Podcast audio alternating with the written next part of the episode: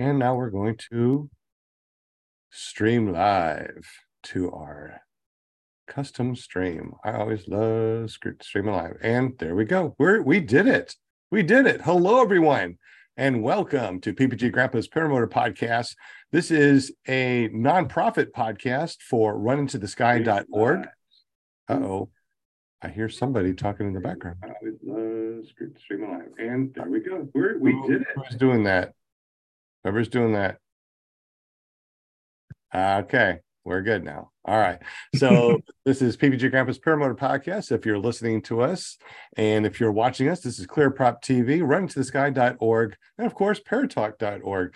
Uh, welcome, everybody. We're starting a little bit early tonight. We have Ben Raven from overseas over in Italy. He's from the UK. So he's it's like two o'clock in the morning. So we're going to be really uh, respectful of his time. And we're going to run really quickly through the uh, the through the panel here. We got Butch Fly from ppgbutch.com. He is the director of the nonprofit, the director of operations over the nonprofit. So thank you very much, sir. We also got Paramom from paramomusa.com. If you want to be on the show, make sure you check out paramomusa.com. That forwards over to her Facebook page. You can PM her and say, "Hey, I want to be on your show because I don't know who that grandpa guy is. We also got Scuba Steve from paramotordude.com. He also runs a paramotor or not kind of a paramotor vaping podcast on Friday. So check out paramotordude.com. We also got Jim from Canada A, the only guy I know that has maple syrup smelling money. And I went to Canada earlier this year. And guess what? It really does smell like money. Check out carepp.com. That is, he is our official sponsor for the show, carepp.com. There's also a uh, QR code right there on the screen. Zap that. He says that you can get 10% off anything from carepp.com. Want to see his flying shenanigans? Go to careppg com. And we also got Kevin. He is a student over at paramotorarkansas.com. He loves to fly, loves to kite, and now he's just kicking back and watching the show. So thank you very much, Kevin, for checking this out and hanging in the background. We also got Will Fly, Will Fly from willflyppg.com. He makes incredible videos. So check out Will Fly ppg.com subscribe. Hit that like button. Hit the bell notification because oh my gosh it is absolutely amazing. But tonight is not about us. Tonight is all about Ben. Ben Raven. Man, I tell you what, on the pre show, we've been talking with you. You still are on mute. Make sure that you get off of mute. And uh, he is over in Italy right now from the UK. Not only does he paramotor, not only did he start doing his his private pilot license, he's a commercial ballooner and was actually at the world world champion ballooning. So, Ben, welcome to the show, buddy. Thank you. It's uh, really good to be on. Really happy to be here. I it, I can't believe it's two o'clock in the morning. Just like Linda said, it's so bright out your window behind you, and you got a paramotor stuck in time. That's so cool, man. yeah, this is one of my uh, one of my favorite photos from uh, from flying. But but that one that is, one is that, just he's just parked right now. He's just he's just parked. Yeah, yeah, he's got that wind. Very very strong wind. wind. Yeah. that is awesome. So I know that everybody wants to learn more about you. So uh, real quick, Ben, tell us a little bit about yourself and how did you get into paramotoring? Yeah, sure. So um, so my name's Ben. I'm from the UK. Uh, I'm 28. Um, when I was in my last few years of school, um, I really wanted to become a commercial pilot um, and go and work for airlines.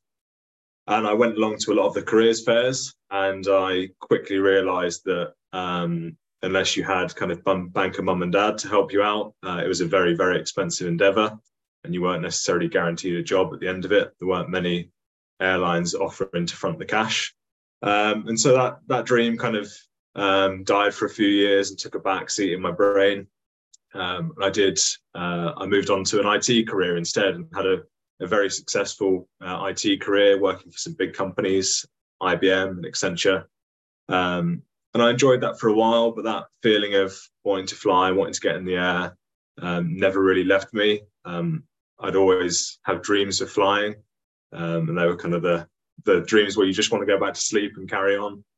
Um, and one day I decided, right, enough's enough. I'm going to um, book a flying lesson and actually see what it's like um, and just get my private license, so I can fly friends and family and um, and maybe then progress very slowly up to getting a, a commercial plane license. Um, so I did that. I started to learn to fly planes, um, little Cessna 172s, kind of four seat aircraft. Uh, from the first flight, I was totally addicted, seeing the world from above, flying on the coastlines, uh, being above the clouds. It was just something I'd I'd never experienced before. Um, kind of how stunning it was, how beautiful it was, um, but also the challenge of flying an aircraft. I enjoyed all the technical checks. I enjoyed talking to air traffic control, um, and there was this great feeling about seeing a runway in front of you and coming in and having that perfect landing. Um, but during my time training to become a private pilot, I realized it was it was very expensive. Um, it was about 220, uh, 250 pounds a lesson. So I think that's maybe 250 to 300 dollars, something like that. Um, and I could see that all I was really going to do is fly from airfield to airfield. Um, and for me, I kind of wanted a bit more adventure from flying. Um, and I remember just being out on my bike one day and I saw this this guy fly overhead on uh, on this fabric wing, making a making a load of noise, and I kind of looked up and just thought it was the coolest thing in the world. Um, and I kind of looked up what it was when I got home and found out it was paramotoring. Um, and I was like, yeah, do you know what? I started watching a lot of videos um, on YouTube. Some of the uh, the, uh, the the big YouTubers um, at the time, Tucker, uh, Mitch G, Kyle, uh, Kylo, um, and yeah, just was like, wow, this this seems amazing. And, and, when I get interested in something, I go all in. I just watch every video there is uh, possible. And um, I booked onto a, a, training course. I did my training over the winter. Um, so I had lovely clear air, but also there weren't many other students at the school because winter time is quite quite quite time of year. Um, so I was able to get my ground handling done really quickly and get my first few flights in. And I was totally hooked. I absolutely loved paramotoring. Um, I pursued paramotoring um, for years and years. I ended up um, doing some instructing on paramotors as well, um, traveling a bit around the country with friends. Um, I landed at a McDonald's for breakfast. I landed at a pub for lunch. I had to get uh, permission from a local airport to uh, land there because it was within their zone. Um, and I did a couple of uh, camp out overnight uh, with with a paramotor and tents on board, um, and just absolutely loved it. Um, did some instructing, uh, teaching people to fly, and there was just this amazing feeling um, watching somebody's life transform after that first flight, seeing them go from not being able to handle a wing at all, making all the mistakes that we all did when we started out, um, to taking those first few steps, coming back and landing and, and getting that energy off of them when they when they come back down and knowing that their life would never be the same, that they'd always be trying to get that that fixed to get back up in the sky. Um, so I really enjoyed that. Um, I started to try other types of paramotoring as well. So um, I got invited along um, to do some work with balloons. Um, some of you may be familiar with Grenade energy drinks, energy bars. Um, they sponsored a hot air balloon in the UK that was shaped like a grenade. Really impressive when you saw it up in the sky. Great marketing tool. Um, and I got invited along for the day to help film a promo video on that and fly around it on a paramotor, um, let off smoke grenades from my legs, all that kind of thing. And um, one of the things we we got which didn't make it to the video was I actually inflated the balloon uh, with the paramotor as well, which I I don't know anyone that's that's done that before, but it was uh, it was really good fun. It's um, interesting that you said that. One of my friends just texted me this last week and said, "Hey, uh, somebody's going to be uh, doing a hot air balloon. They don't have a fan. I was going to use my yeah. paramotor." So it seems like you got something started over there. Yeah, yeah, you can do it. Um, you don't the paramotor is too powerful though. If you got it on 100%, it, it almost doesn't work. So you have to like put it on like 20 to 30% and then it works, works a dream. Um, but that was, that was a really good fun day. Um, and from that, I got invited to, um, to a balloon event again to fly above the public, um, let off some smoke grenades from my legs, and just fly around the balloons for for the weekend and see what it was all about. Um, and I made friends there with some young pilots.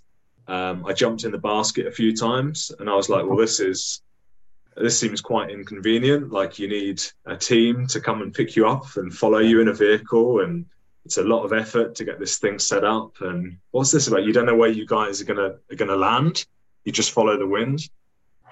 And uh, after a few flights, I just got completely hooked on on how much of an adventure it was, not knowing where you were going to land. Um, it was like every flight was a was a land out, um, and sometimes you'd land in a in a really great place, sometimes you'd land in a tricky place, but it was always really good fun. Um, and you'd meet people on the way, and you get to share that experience as well. Prior to being in the basket and sharing the flight with passengers, I'd done some tandem flying as well, which we'll kind of talk about the differences later. But um, I kind of made a deal with those balloon friends I made. I said, uh, if you teach me to fly a balloon, I'll help you learn to fly a paramotor. Um, and over the next year, um, every chance I got, I'd drive around the country to wherever the good weather was. I would jump in the basket with with my friends. I'd help them. I'd be crew and go and retrieve them wherever they landed. And just every opportunity I, I got to meet new people in that world, I would take it and, and try and get up in the air and build my hours. Um, I got my private license very quickly. Um, and then spoke with um, one of the operators, a big commercial operator in the UK, Virgin Balloon Flights, the same real, Virgin. Real quick, real quick, Ben. Yeah. When you said you got your license, is that for balloons, hot air balloons? Yeah, so private, so flying friends and family in in hot air balloons. Yeah. Okay, so I, am not sure. I I really don't know about hot air balloons, but uh, in the super chat, guys, um, what do you know about uh, licensing for hot air balloons? Do you guys understand how that works? If so, please let, uh, let, let us know in the super chat. What do you know about uh, hot air balloons and licensing? And uh, real quick, too, um, before before we go on a little bit further, uh, a lot of people want to know before you go into the hot air balloon part, what gear paramotor wise do you fly? What's your what's your go to? And that wing back there, uh, is that a does it say solo? Is that a Dudek solo? Is yeah, that that's a that's a Dudek solo um, okay. there, and that's a Parajet Maverick. So I started off on a Roadster three, um, and I moved to the Dudek solo. Uh, absolutely loved the solo. Um, I loved the Maverick. Um, I ended up progressing from that to getting a Scout. I had a Scout one for a bit, and then I got a Scout. I traded it up for a Scout NXT, um, and I flew that with a Drift Air and a Hadron 3. Um, I've still got the NXT and I've still got the Hadron 3. Um, absolutely love those wings. Um, the Drift Air, every time I land, I have the biggest smile on my face. The Hadron is so confidence inspiring in rough air. Um, wow. Particularly if you're wanting to get kind of foot drags in and precision flying in, in um, over terrain where might, you might have rotor, the Hadron's just the, an amazing wing for that. You, um, really, you, you spitted out a bunch of paramotors and wings. How long you been paramotoring? Did you say? Uh, I think five years now. Coming five up to five years. years. Yeah. You guys in the super chat, if you've been flying for five years, have you gone through a lot of paramotors and wings? I really want to know. Yeah. Hey, Sean. Yes. Yeah, the hot air balloon. Uh, I mean, uh, it is a an actual license. It's lighter than air, which is a category of aircraft. So uh, just like you know fixed wing or uh, rotorcraft. It's a it's a separate category of aircraft, so it's it's just as much a, a license as it you know my, my, when I fly a single engine airplane, except mine's private pilot, single engine land, and his would be private pilot, lighter than air. I assume it's similar. That's how it is in the U.S. Now, Ben, I don't. I'm assuming it's similar. Um, yeah, yeah, absolutely. So um, the license we actually get is for hot air balloons and airships. So as you say, yes, lighter than air. Um, and similarly to to what you've got with the with the plane license, you have your private level, uh, commercial level, and then you've got um, things you can add on to that as well. So um, gas balloons like filled with hydrogen and things like that. There are um, yeah different ratings you can add. Interesting. Different, definitely interesting. Um, hydrogen filled balloons. Uh, that's an add on to your hot air if you wanted to. And what what other things can you add on to a lighter than air? Uh, I mean, I, I just think of like the Zeppelin and hot air balloons. What what are the hot air? Yeah. Uh, is that is so? that um, uh, when you get a hot air balloon license, it's effectively a provisional license for an airship as well. So you have hot air airships, which work like a hot air balloon, where you have flame that heats them up and they get light and then go up. Um, and then you've got Zeppelin zeppelins, which can be filled with hydrogen or helium, so a gas that's naturally very lifty. Um, those are a, a, separate rating you'd have to work towards and take exams for, um, and can be very expensive because there there aren't many of those aircraft about, and they um, they're very expensive to build. Okay. Okay. I, I, I, like I said, guys, I love doing the show because every time we do the show, we learn something. Um, did you raise your hand, Jim? I had What's a up? question. Yes. Has anybody put a paramotor on a balloon yet? I I don't want to say it's a world first. Um, I've put a paramotor in a balloon, so we didn't have any retrieve crew this particular day. So um, we I had a Parajet Maverick at the time. Um, I put it in the basket, not built, so disassembled. I had my wing on the side of the basket, and I flew with some friends at sunrise. Um, and we landed, and then I built the paramotor. I took off. I flew back, uh, got the car, and then I came and picked up the balloon. So by eight o'clock in the morning, I'd flew two different types of aircraft, and um, and that was a that was an amazing uh, amazing morning. Um, people have tried putting the inflation fans on the side of a balloon, but the thing's a big sail, so it doesn't do anything so for like helping them steer. On, on the hot air balloons, are you under the mercy of the wind on where you have to land? Absolutely, yeah. So they are entirely um, steered using the wind. Um, we'll, we'll touch more on it later, but um, something you don't perhaps appreciate as much flying a paramotor is quite how much the wind can change when you are going up at different altitudes. Um, and even you might get tiny little bands of 50 to 100 feet that are going in a different direction to all the other winds. Um, and so in a hot air balloon, I'm trying to find these invisible layers to steer to where I want to go. Do you use? Um, I know that uh, Ryan Carlton is a good one for for winds aloft for hot air balloons. Um, is there any particular ones that you check for winds aloft? Because you know, paramotoring that's pretty important to check is winds aloft. Yeah, um, ballooning is is like that, but it takes it to the next level because you don't have that speed to get you out of trouble if you need to. So you need to know the wind speed and direction. Um, I tend to, in the area I fly, there are a lot of valleys. So I tend to check quite a few different apps and build up a picture in my head of what they're all saying. So windy tends to be very good. Um, Meteo Blue is another one. Um, the UK Met Office, the UK forecasting agency, again provide um, forecasting tools we can use. Uh, Ventusky. Um, so yeah, I use quite a variety of tools, and I find that um, some of them are better at particular um, things than others. So um, Ventusky is very good at precipitation and predicting where rain's going to fall. Um, Meteo Blue is very good at showing you what the wind's going to do in every valley. Windy is very good at predicting where fog's going to lie, things like that. Um, but that can change depending on which area in the country you're flying as well. So um, everywhere I go that's new, I have to kind of look at all these forecasts and then check what happens versus what I expected to happen. Wow. I've got a question uh, about, and it never ceases to amaze me. I fly out of a, it's a pretty busy little uncontrolled field, but quite often I'll see the same balloon land there. Yeah. Uh, so how difficult is it? I mean, that's to me really amazing that you can take off from somewhere and I, it's obviously they are they're planning to land there. I mean, that's like, yeah. How hard is that to get just right? Um, in, incredibly. Um, it, it takes a lot of skill. So balloons are very very easy to fly, right? You, it's one control. You put hot air in and it goes up. You leave it, let it cool down, and it and it comes down. Um, to be able to steer it accurately Um, takes a lot of skill and takes a lot of experience. Um, now, certain parts of the world, you'll have more steering as you climb. Um, so certainly in the morning, you find that uh, the wind on the ground will be going more to the left. As you climb, it will be going more to the right. So if you imagine your takeoff spot uh, and a cone coming out from it, that's kind of the limits of where you can go. And you'll be using the winds to kind of zigzag towards your target.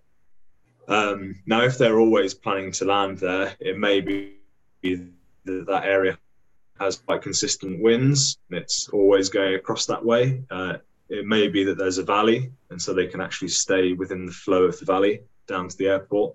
Um, but very often, um, and again, it depends on where you're flying. Very often, um, you won't know where you're going to land, um, and that's part of the fun of it. Is is every single flight is different. I've never had two the same. Um, even when I've landed at the same place, I take very different paths to get there. Um, sometimes I, I will want to land at a particular farmer because I know he's really friendly, but I might have to um, I might have to go to five thousand foot one day to get there, and on the next day I might be able to fly there at hundred foot. Um, so it it varies. You can only do so much with the forecast. The rest is just on the day figuring out what the winds are doing. That is crazy. Scuba, do you have a question for Ben? I do. So Ben, I don't know if you have a, a spouse, a wife, a significant other um, I'm just wondering, do you get in trouble for how much you mention flying, paramotoring, ballooning, et cetera, et cetera? like, like, do you go somewhere and go, man, this would be a great place to take off, and then get in trouble for it? Because I know it happens to me. I, think it, I think it happens to a lot of people. You know, it's been frozen. Oh, now he's, back. There he is. Did you Sorry, miss all I'm, that? I'm back. I I briefly lost signal. You can blame the you can blame the Italian Alps for that. Um, was that asking if I have trouble from a, a wife or a partner uh, for, right. for doing a lot of flying? Was that the question? well, just, just talking, just talking about talking it all about, the time. Yeah. talking about flying, um, you know, like you go somewhere and you're like, man, I wish I could fly from here. you get in trouble for stuff like that. Scooter uh, really wants to know if you're single. yeah, so, so, so uh, I am single. Um, definitely when I first started to fly, like uh, almost all my conversations to friends and family were just revolving around flying. And like you're driving in the car and you're like, oh, that's a really good field to take off from. And oh, I'd love to go and fly there. And oh, look at this bit of coast. That'd be fun to put drag along. And um, yeah, I can I can definitely sympathize uh, with with my friends and, and your friends having to uh, having to listen to us and, and not quite understanding why we're so so passionate about it yeah they they always go does everything have to be about flying because you can be talking about a peanut butter sandwich and then you're like man if i would get some wings on that you know yeah just, if i was up just, at 5000 feet i bet i could make a peanut butter and jelly sandwich right? and eat it yeah, yeah. I've uh, I've got a it's a very this is perhaps more British than a peanut butter sandwich. Um, I've got uh, I've got a photo um, of me flying tandem, serving my friend in front a cup of tea in the air, um, which was uh, which was quite a good one. We went up and uh, and did that. that. That is like so British. that is awesome. Yeah, yeah. yeah. Um, yeah. Will Will Fly, is there uh, another uh, question in the super chat?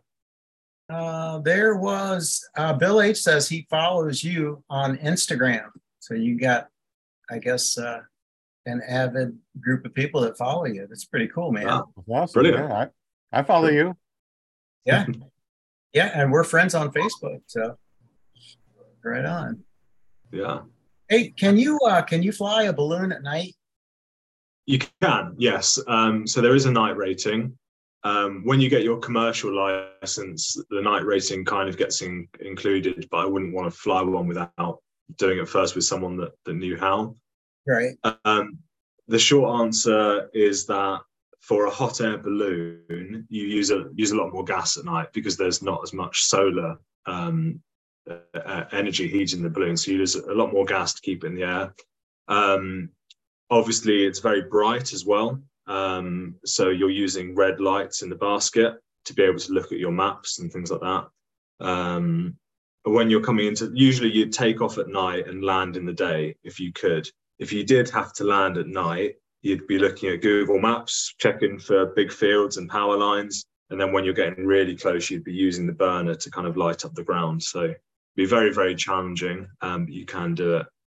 Um, there are races across Europe every year where they use these um, hydrogen filled balloons that I spoke about earlier, where they're airborne for two or three weeks and they travel thousands of miles um, at really high altitude, um, day and night. Uh, and they will just go up and sit there um, and then they'll let the gas out when they want to come down. Uh, a pack of lunch. Wow. Yeah. And cool. I can imagine they so they were airborne, like it, a human was or was it unmanned? No, manned. So usually it's a two or three people in the basket. Um, yeah, up up there for a couple of weeks. A um, couple of weeks up there yeah. in a basket. I know there's a bunch of questions about how in the world did you use the bathroom. um, I I personally haven't haven't done one of those flights, but I think you get pretty familiar with your uh, with your co-pilots when you're um, when you're doing yeah, one of those flights. I bet. So if it's a blue sky and all of a sudden it starts to rain, there's a paramotor or there's a hot air balloon. We know what's going on. It'll be the balloon. yeah. Paul Marzano said, "Ever drop a skydiver from a balloon?" Oh, not yet. I thought not you were going to say really... something else. you ever drop a? I was like, oh no, he's not going there. Okay. Did you ever drop a deuce? No. I couldn't even imagine hanging over the basket to do that. That uh, no, I would be scared to death. They get practice in, the... in those castles. That's how they used to go, right? It's just stick it out over the edge and well, it's yeah, wicker, yeah. right? I mean, wicker just leaks water, anyways, right? Yeah, um, wick is great because it's super. it's lightweight, but it's super strong. Um, yeah. And something so in a paramotor, right? You'd you might want to foot drag some water. In a balloon, we call it a splash and dash. So we'll come down, we'll touch down on the water, and we'll take off again. Um, really good fun. Um, but the great thing about wicker is if you do come down a bit deep and the basket starts to get a bit of water in it, it's all going to drain out. Um, so it's a it's a great material for baskets. Oh my gosh, I I I never heard of that. Yeah, it's like doing a little touch and go in the water. Yeah, yeah, oh. splash and dash. Spla- oh, what do they call it? Yeah. Splash and what? Splash, splash and, and dash. Splash. Uh, I actually saw I saw I saw a balloon do that for the first time before I knew that that was something that a balloon could do. Yeah. So yeah. that was pretty impressive, you know. Yeah. It's just like what you say. They just come down, touch the water, and right back yeah. up. I oh my gosh. I don't know. If, if I was in that hot air balloon, I might like I like I might just like bail out. oh, we're going down. Okay, bye. so there, there's there's not much of a chance of landing and not be able to get back up though because you got so much hot air up there. I mean, you can't really sink, right? I mean, there's is that is that even a possibility? Um, if you're touching down on water, yes. As soon as you touch down on the water, the water supports the weight of the balloon. So, so for the balloon to go up, all it needs to, to be is um, let me rephrase this. The balloon's very heavy, right? So the balloon I fly with 12 passengers in it can be about two and a half tons. Wow. When I start putting heat in it, it will eventually get to the point where it weighs a couple of kilos and you could lift it up with your little finger. Um, to go up, it effectively weighs negative weight. So it's it's got so much lift in it, it's wanting to go up. That two and a half tons, it's got more than two and a half tons pulling it upwards. When you touch down on water, um, you'll be descending, but you won't be descending very quick. So the balloon's kind of weight is only a couple of kilos. So when it touches down on the water, the water will support it and it will just float for a while if you held it there for ages and you let the balloon get really cold, then it would start to get heavier and heavier and it would want to sink. But um, yeah, they're, they're crazy things when you think about it like that. These these very heavy objects can float in the sky you know, and you can literally carry them. What's so them. ironic is if you bring anything that even resembles a grenade to the airport, they will string you alive. But yet he flies a balloon that looks like a grenade. Yeah. And, Well, and the, the other thing is you've gas. got you've got big gas tanks in with you, and they're each one of those is effectively a, a bomb. So wow. yeah, they're uh, That's a huge basket that it must be. I mean, the envelope must be like really big. yeah, it's about ten. The one that I fly commercially is about ten stories high. Um, it's absolutely huge. The basket is um, the size of uh, kind of a small van uh, in terms of its footprint. Um, and they go bigger than that as well. They, they go um, really large. Some of the ones flying out in Dubai, where they're landing in the desert, they can hold like 32 people. They are obscenely big balloons. That is Um, crazy. And I'm sorry that I interrupted you last time bef- before you started talking about getting into being a commercial balloon pilot, going back to the paramotor. So uh, please uh, continue where you left off, way back there about uh, getting your commercial bloom pilot and and the fun that you've been doing that too. Actually, Yeah. got it. One quick question though about you're able to fly balloons at night. Are you able to fly paramotors at night? There's a grey area in UK law. Um, gliders are allowed to fly at night because they have events where they can ridge soar on hills and use overnight winds to stay stay aloft during endurance races. So there's a grey area in that a paramotor could be classed under that category and therefore could could legally fly at night. Um, would I do it? Yes, probably. Would I put it on social media? Probably not. um, I would really like to to do a night flight, um, particularly under moonlight when you can can see a lot. Um, I think that would be really good fun, um, but it doesn't happen very often in the UK. Um, over here, we've got much smaller fields, lots of hedges, lots of animals. So you'd have to pick your your spots quite carefully to actually go and do um, a night flight. Interesting. Thank you. All right, so Scuba, um, yeah, Scuba, so- Steve, Scuba Steve actually said, "What's the furthest you ever flown kil- uh, kilometers and time?" I guess you're talking about The paramotor. hot air balloon, I think, is what Jade's asking. Yeah. What's the farthest you've flown in a hot air balloon? Kilometers. So me me personally, um, maybe 40 kilometers in a balloon. Um, it all depends on the wind speed. So the faster the wind, the further you're going to go. Uh, if you carry more gas, so if you carry two hours worth of gas versus one hour, you can travel twice as far in the same wind. So um, there is an event in the UK every year. It's in October. Um, it's called the long jump, and what we try and do is fly the furthest distance within the United Kingdom. Um, and a couple of years ago, somebody flew from Scotland, right in the north, down to Cornwall, right in the south, um, maybe 700 miles uh, without landing. Um, so you need lots of gas for that. Uh, you need a balloon that's going to be very efficient, um, so you can stay airborne for longer. Um, and you also need a lot of Winds have luck to as be well. just right too, right? Say again. Winds have to be just right too, I would imagine. Yeah, definitely. Particularly with with the UK, where it's an island, you don't want to be getting pulled out to sea. Yeah. Um, that can be quite scary. If you're over mainland Europe, then crack on, carry on flying until there's a storm. But uh, yeah, in the UK, you've got to be quite careful. What about in got, um, What's the furthest you've flown? The furthest I've flown, uh, about 40 kilometers. So not not too far, but about 40 kilometers. That that's So a hot air balloon. Most of my flights tend to be about an hour long because I'm flying passengers commercially. So I take them up for the experience and do about an hour's flight. So How, how about paramotors? What's the furthest you've flown on a paramotor? Good question. Um, maybe maybe 60, 70 miles.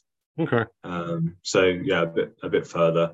For me, paramotoring, I I'd like to do a long, a very long distance um, flight at some point. Um, but a lot of my flying has just been to get to get rid of the stress of the IT job. I'd go up and get in that cool air and look at the views and clear my head for a while and just just free fly without any kind of agenda of oh I want to go here or go there. I'd I'd see a cool thing, I'd fly and go and look at it. I'd put drag through some fields and then come back. It's a lot of that kind of flying.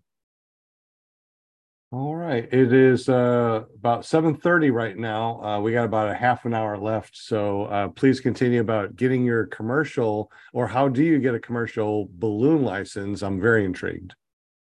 Yeah, sure. Um, so step back quickly. Like to get your private license in the UK, um, you need 16 hours, so not not many hours. Um, a couple of those need to be with an instructor, and then you've got to sit um, a load of theory exams as well. So on the air law, on the weather, on navigation, uh, and on the balloon itself. Um, then you do your check flight with an examiner, um, send off all your application, and you get your license back. Um, for your commercial license, it's much more in depth. Um, you need 70 hours, um, and you have to go and sit uh, much more complicated theory exams. Um, we go and sit them with the Civil Aviation Authority, the CAA. For you guys, it'd be the FAA. Um, we actually go to their offices and we sit those exams, and those exams are very similar to if you were going to go and fly a jet. Um, it's much, much more involved.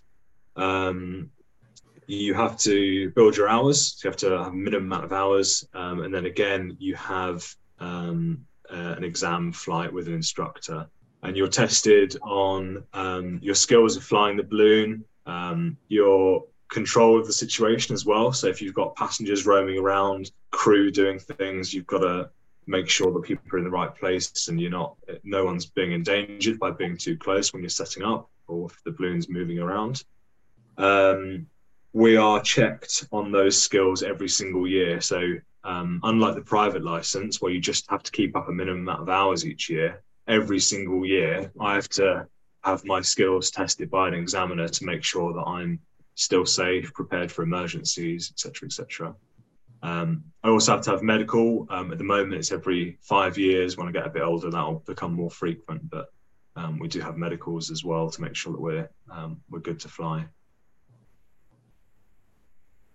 Okay, and and how many passengers do you normally bring with you commercially, balloon wise? Yeah, so for me, it's 12 passengers. It's the second biggest size we've got in the UK, and the biggest being 16 seat. Um, and it's a very, very big balloon. Um, big balloons are very different to fly to small ones. Um, they take a lot more, um, a lot more anticipation. It's a lot more weight coming out the sky, so it takes a lot longer to to listen to what you're asking it to do. Um, and again, we're checked every year on the size of balloon we're flying as well when we're at that commercial level. It's a bit like going from a small jet to one with four engines, like a 737 to an A380. It's similar kind of uh, ratings, group ratings. Do you have to have like uh, hearing protection up there? Is that uh, gas, is that burner really loud?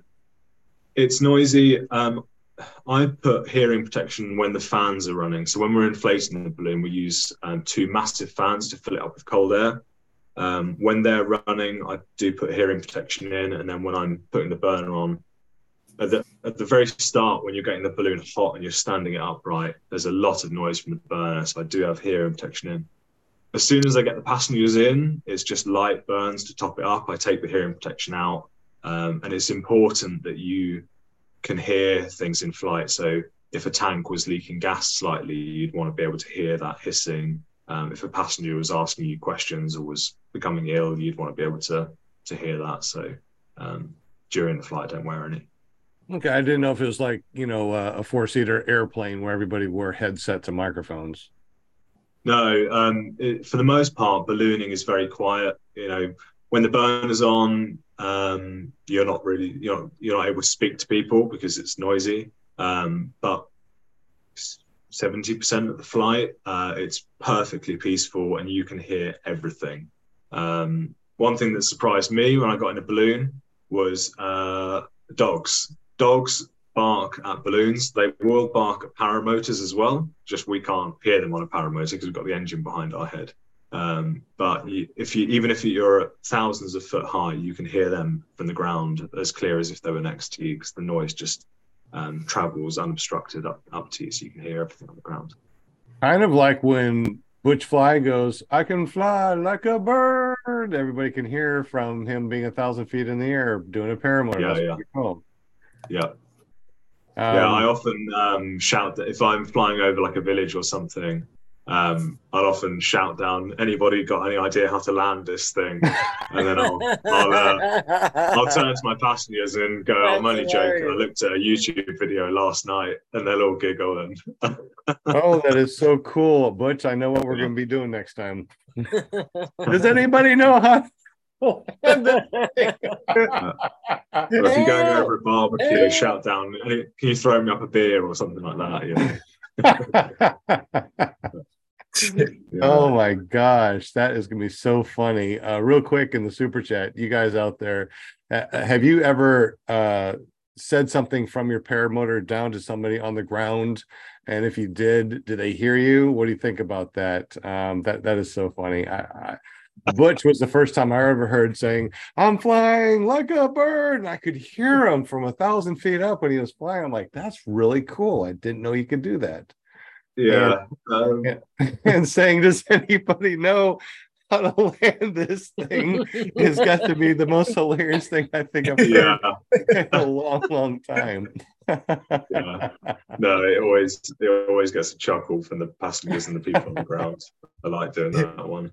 oh, I usually but no, yell down how good. I don't think I've shouted down too much from a paramotor. I mean, when when I was instructing, I would go up and test the air in the evenings to make sure the thermals had died down. And very often I'd shout down to the other instructors, "No, the air is terrible," or something like that, and then come into land. Or um, yeah, I don't, I don't think I've ever really.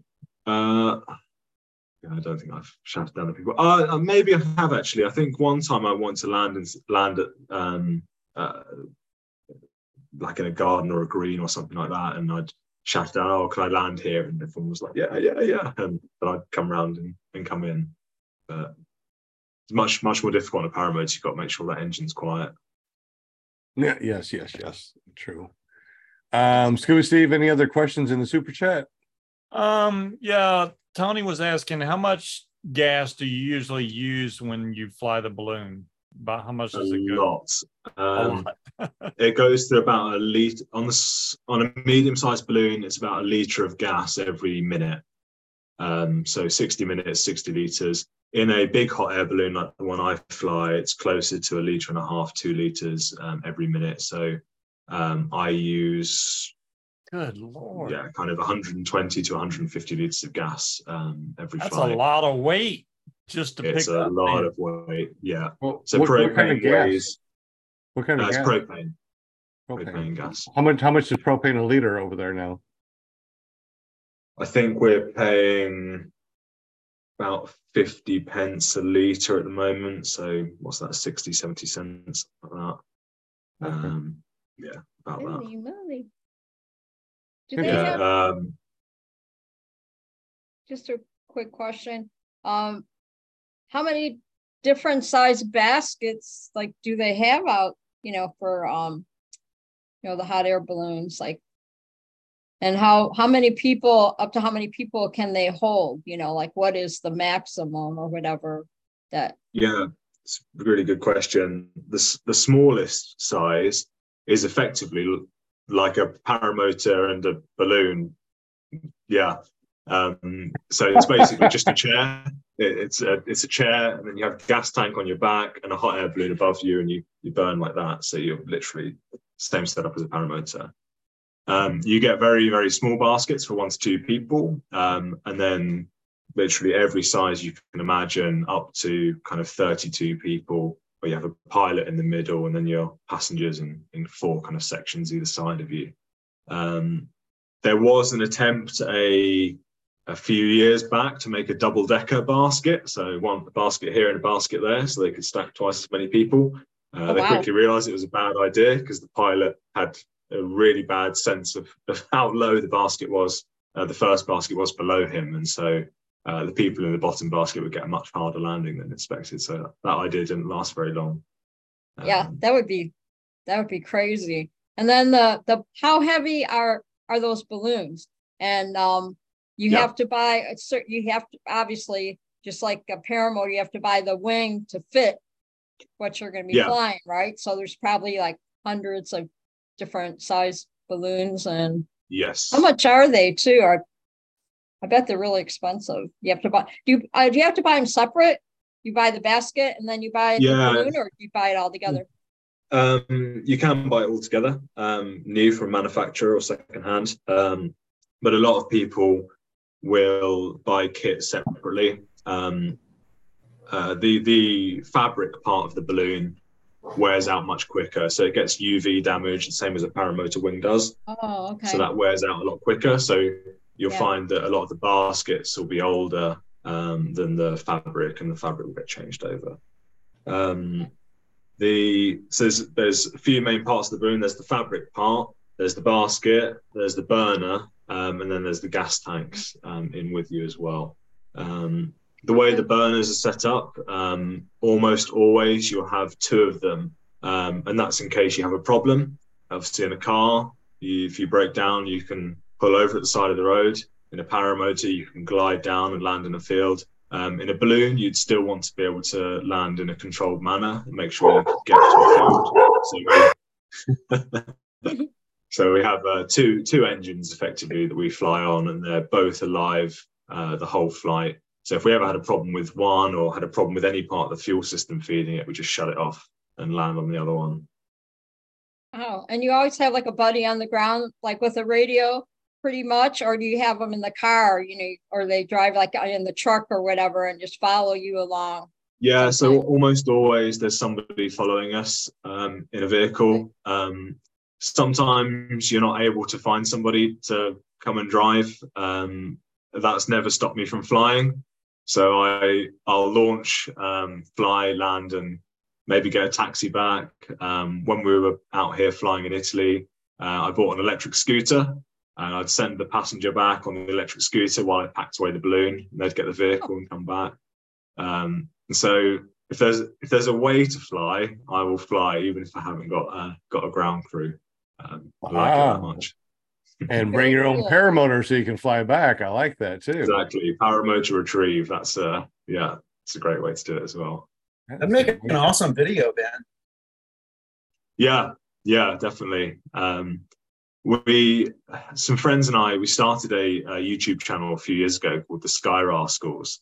Um, we chose the word rascals because it was kind of had this sense of fun, and at- the time we had this feeling that there were a lot of um, of people in the sport that um, if anybody did anything fun, there would be lots of complaints on the internet and keyboard warriors on Facebook. And so with the Sky Rascals, the idea was to be having these really um, fun adventures, but doing it in a, in a really safe way and doing it properly. Um, and we used to take off and fly to these um, amazing unknown places. Um, we had some underground caves, an abandoned airfield, uh, an old nuclear base here in the UK. Um, we just land and explore, and it was kind of an, an adventure channel. Um, it's something we're going to pick up again doing, and I'd like to get the balloon involved in that as well. Um, but we took a break. Um, there, there's a few of us in the group, and lives got complicated for a little bit, but it's something we'd like to revisit, I think. That is Very, very really Oh, there we are. Yeah, Sky Rascals. Skyrock. I like that. Sky Rascals. Yeah, yeah, that's Yeah, yeah. awesome. Yeah, so that's Very catchy That's it. name. Yeah, now you see this is this is proof. I subscribed. there you go. Yeah. Very cool. yeah. That is it's so just that, cool. that Thank you for pursuit that of, in- info. adventure. Are we going to do a thumbnail? Yeah. I always have to do a thumbnail. Yes, we do our thumbnail. So then I can uh, put it on Facebook next week. Are you ready? Yep. One, one, two, three. Yeah, let's do one more. Because uh, hold on. Sorry. All right. One, two, three. We got it. Excellent. Nice. I want to go to Canada because Sean said Canada smells like money earlier. So I'm just No, maybe That's syrup. said exactly that. what you said. Replay Yeah, it. he did say that, but I think he Smells like money. Okay, Sure. okay, my bad. So I'm like, all right, well, you the me. money? yeah. All right, smells like maple syrup money. I'm sorry. I just think of money as maple syrup. My bad. So you know, Just want to go where the money is. That's all. log the grandpa when he says something wrong up here. No, I was thinking the exact same thing, man. Show me the way to Canada. Everything smells like money up here. That's so so fun. So real quick, want to give a shout out. Uh, we have uh, uh, Chris joined the live audio through Podbean, and I think Yay. that uh, Will Fly has a couple of people to say hello to that's been following us on the super chat. Yeah, man. We got uh, Butch Fly in the house, Bill H, Scuba Steve, Bill. Jim Care PPG Sam- Samard. Said it right, Jim. Will Fly, yeah. Kramer, Tony Marzano. Cliffy V, Kevin Kevin Houston, One Wheel Grandma, what's up, Susan? City Fly, Shane Yeah.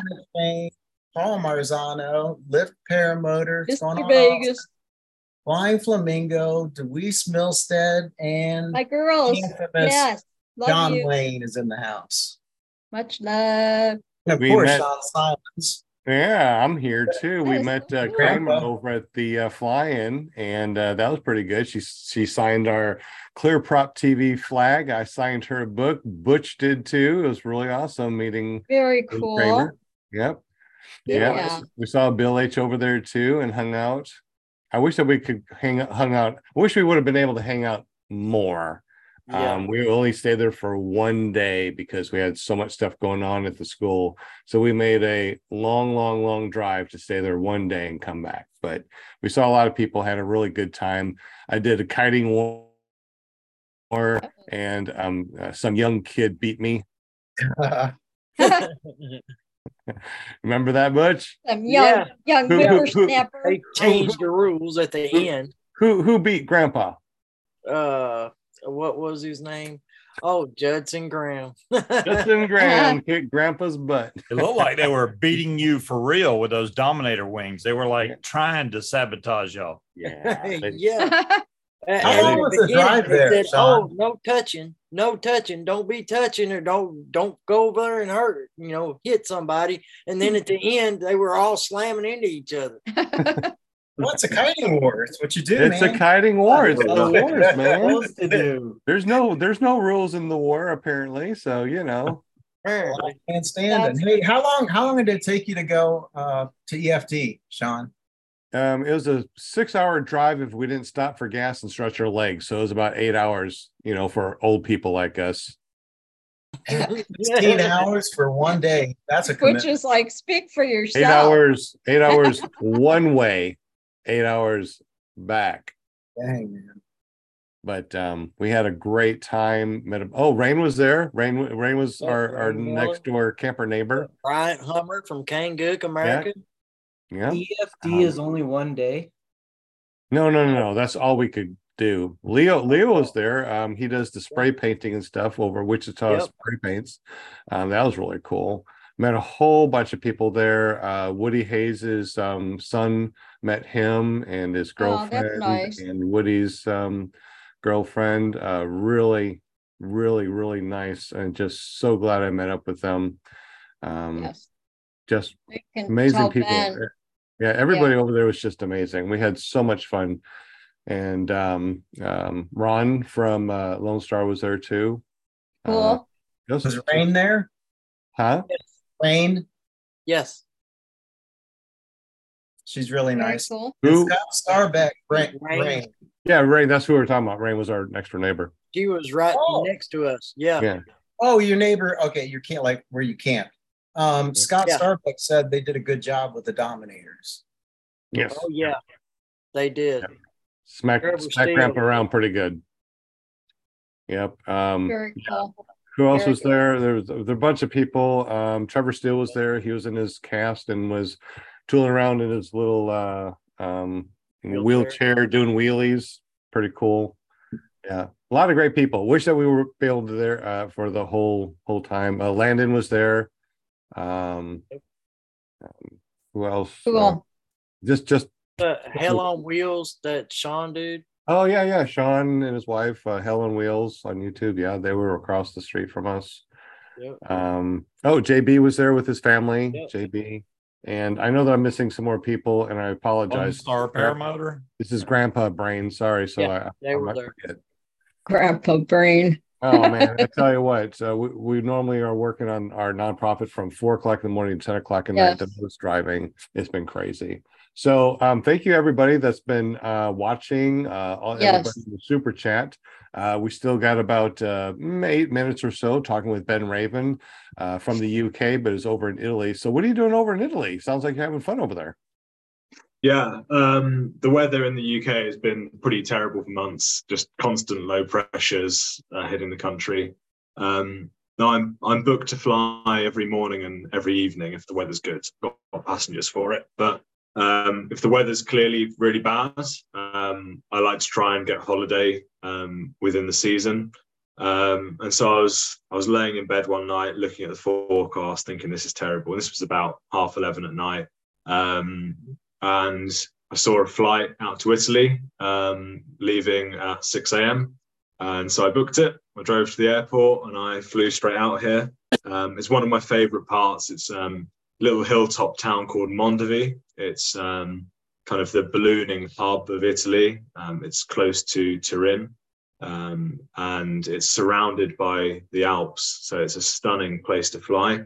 The Alps hold off a lot of the weather as well. So um, it's a, for the most part, it's a really good place to get flights. There's maybe 300 flyable days in the year, um, sometimes more. So it's a it's a really good area.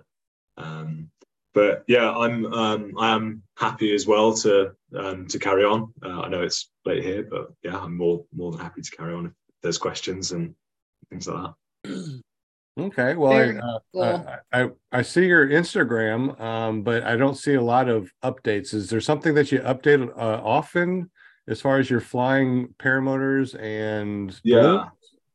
Um, I put the occasional Instagram um, story up. Um, I don't update it as much as I used to. Um, there was a period of time where I was trying to be a bit more private in terms of what I was putting online. Um, but now I'm kind of in a space where I can I can carry on and, and post more stuff and it's something I'd like to do. Definitely more of um, of my flying activities with with the balloons with the paramotors in the UK. Um, I'm based in a part of the UK um, known as the Lake District. Um, really stunning bit of the country with with mountains and lakes. So it's a it's a great place to um, to get some good photos when you're flying above it. Do you mostly take pictures or video or both? Um, mostly, Or are you the type of guy that does a lot of video and screenshots or pictures like I do? Yeah, mostly photos now. Um, a few years ago, particularly when we were doing the the YouTube channel, um, I was very much into um, videography um, and editing and making YouTube videos. I absolutely love that. Um, it's something where I've been focusing really hard on getting my licenses and and getting my foot in the door of the commercial world. I haven't done much of, but now that I'm there, it's something I can I can do more of in the in the coming months. Um, yeah. Very Um, cool. Real, real quick. Um, I know that there's probably more questions, but what is the temperature of that hot air balloon on the inside? And I believe that you guys let the valve open on the top to go Yeah. down, which gives a big hot air shot shot up Yeah. above it, which is why paramotors should never fly over Yeah. uh, hot air balloons. And you also Yeah. said too that there's a huge difference between hot air ballooning and paramotoring. Can you tell us uh, the difference between all that? Yeah, of course. Um, so we'll start with the first uh, question. The, the internal temperature of a balloon can be, um, on average, it's about 100 degrees, the air inside the balloon. Um, it can go up to about 120. Um, there is a little piece of uh, fabric, a flag inside the balloon. It's held in with a piece of uh, metal solder. And so if the balloon gets too hot, that melts, it comes down, hits you on the head, and then you have to get the balloon inspected to make sure there wasn't any damage caused. But anywhere from kind of 100 to 120 degrees would be our normal operating range for the for the balloon. So technically, Um, you could put a GoPro inside the balloon filming down. Then, if it's only 100 Yes. degrees. Okay. yeah, Oh, that's uh, 100 sorry, degrees this is, This Celsius. is 100 degrees Celsius. I Oh, yeah, I should Celsius. point that out. Oh, technically, Celsius, I wouldn't put a GoPro. in. yeah, might be a bit, might be a bit toasty. maybe uh, in a maybe in a water diving case or something. That darn Um, Celsius. That that was like, oh, never mind then. So what is what is 100 to 120 degrees Celsius in uh, you know American that can't do Celsius? Uh, Hey Ziggy, what is 100 Celsius in Fahrenheit? 100 degrees Celsius is 212 degrees Fahrenheit. Did you hear that? Yeah, yeah, that is that is that 212 Fahrenheit. is it, isn't that boiling water temperature? Too? Yeah. Yeah, pretty much. yeah. Thus, So it's an interesting point. If if the balloon is wet or there's rain, light rain, um, it just kind of steams off the top of the balloon. Um, heavy rain is a problem for us because it cools it down. And we'd have to land. There's no steel cables or anything in the balloon, right? I'm just wondering if it's like a lightning magnet. I don't think you fly in that. kind no, there's um, it's the top half. uh, The top part is all fabric. There's like Kevlar lines inside and riggings and ropes. Um, there's no metal work. At, at the very bottom, there's steel cables that come down to the basket, and then the basket's got a metal frame within it. But aside from that, no. Be fine with lightning. Um, you asked um, Sean about the the vent at the top. Yeah, so there's a, a big disc on the top of the balloon. For those that have ever flown above one, you'd you'd have seen it. A big disc on the top. Um, we call that the parachute. Um, now, for most of the flight, that is sealed in with hot air, um, and it makes a really good seal. There's not much air comes out of that, um, and that's that's held in. If we want the balloon to come down, we can either let it cool down naturally, and it will kind of go into a gentle descent, uh, if I want to make it drop really quickly, so I might be above the field I want to land in, but I know if I descend too slowly, the winds below me are going to push me away from it. Uh, I might open that vent up, let some air out, and then the balloon's going to drop really, really quickly down to the ground. As I get close to the ground, I'm going to start putting that heat back in to level it out. Um, everything you do in a balloon, even if you're just flying straight and level, um, takes 15 to 20 seconds to take effect in a big balloon like the commercial ones I'm flying, it can take anywhere up to 90 seconds um, or more for the balloon to react. So if I'm want, wanting to contour fly over the tops of trees and down the other sides, or uh, if I'm landing in a field that's going up or going down, um, I'm having to fly so much further ahead. What's the Um, maximum climb rate of a balloon like that? I mean, does it have Yeah, speed? small balloons, racing balloons, and they can go up and down at 1500 to 1800 feet a minute. So really quickly. Um, yeah. What's that? Eight, eight meters per second, six to eight meters per second, something like that. Um, so they can, they can do really fast descents. The big ones, um, it's effectively a, mu- a much bigger parachute. It's got a lot more surface area. So my big balloon will only do a thousand foot a minute down. Um, but that's still that's still a lot. They can they can really move, and you can be a, a few thousand feet above a field you want to land in, and you can drop right down and get it. Um, so it's very different to flying a paramotor in terms of how you approach and land fields. You have much more options for getting into them. It's interesting. How quickly can you go up in altitude with a balloon? What's your fastest ascent rate? Um, my big balloon, a thousand foot a minute. The smaller balloon's about fifteen hundred feet a minute. And that's So it can go why really quick. that's why paramotors should not ever ever fly over a hot air balloon because yeah, you never ever go above a balloon. Um, if the pilot puts heat in, they can shoot up really quickly. Um, again, with the vent, if the pilot does open that vent, it will release a bubble of hot air. Um, it'll be a different density, and if you fly through it, you'll get a collapse. It will uh, it will seriously affect you. So you do not want to fly above a balloon. Just remember, Um, scuba, that's 200 degrees Fahrenheit. Oh yeah, no, it would melt It's something. not, it's not, not 100 degrees Fahrenheit. You want to be particularly careful as well. If the if a balloon has just landed in a field, you do not want to fly above that field because the balloon is likely about to then to deflate. Um, also, if there's a load of balloons taking off in a field, um, if there's enough of them, they can create their own thermal because there's lots of burners going, lots of fans going, and there's lots of radiant heat coming off the balloon. So if there's loads inflating and stacked in a field, you don't really want to go directly over the top because the air will be quite unstable. Interesting. Now, since you do both paramotors and balloons, help us all understand the etiquette of flying around a balloon with a paramotor because we see people flying Yeah. around the balloon. We think it's neat, but I know that balloons want to be, you know, silent, but everybody waves. So, really, what is the etiquette for Yeah, paramotors? it's, it's it's a really good question. It's something I I asked when I first approached the sport.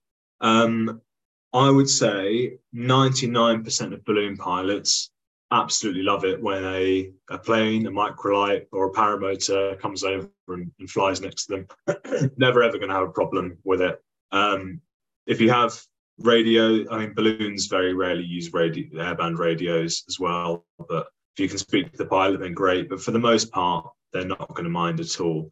Um, even if you're in close proximity coming around the side of the balloon, I wouldn't go in and drag the wing along the side of it. Um, but if you're flying close to the balloon, the passengers will love it, the pilot will love it, um, as long as you're visible to the pilot at all times. So you're staying kind of level with the basket or the balloon, not going above uh, or too far below. Um, what I would say is you raised a good point there about the flight being quiet. Um, if a if a pilot is flying passengers, um, they like this the peacefulness and serenity of the flight. That's part of the experience. So if you're going to go and fly next to a balloon, I'd do it for maybe five minutes. Um, you know, five minutes or more, and then disappear. If you came back again and did another five minutes, I don't think a pilot would have a problem.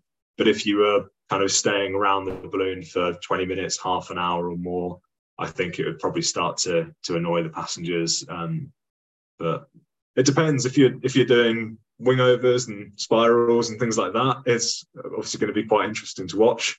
Uh, if you're just coming over to say to say hi, I think yeah. If you do that in a balloon, I want to see it. I'm just saying. Yeah, quite right, quite right, and they want to see you as well. It's um, it's it's great having um other aircraft fly with you.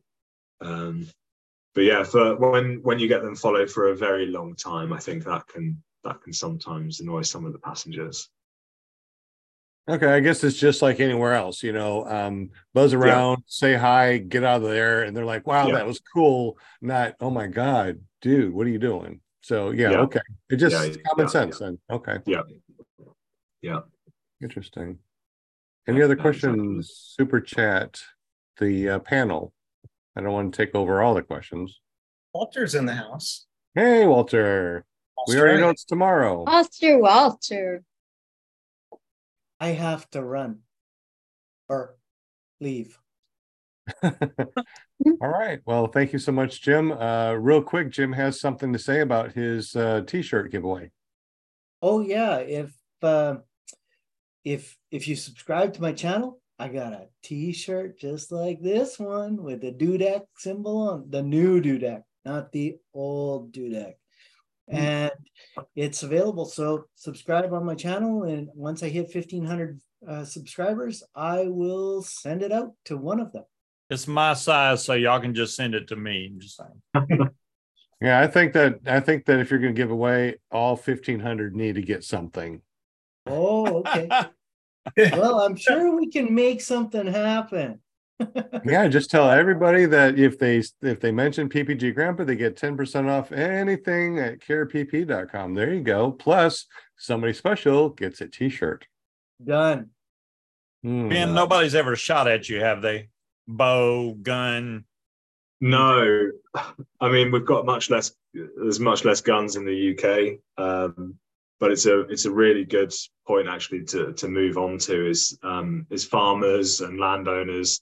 So with a paramotor, um, you might fly over a place and upset them, but a lot of the time they're not going to be able to tell you that they've that you've annoyed them or upset upset animals or things like that because you're landing in a different place, right?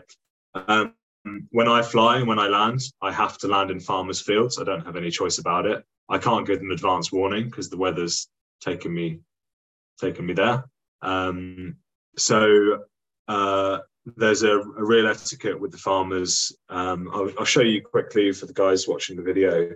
Um, I fly with a tablet. Uh, I might have to oh, do something. Blue screened out.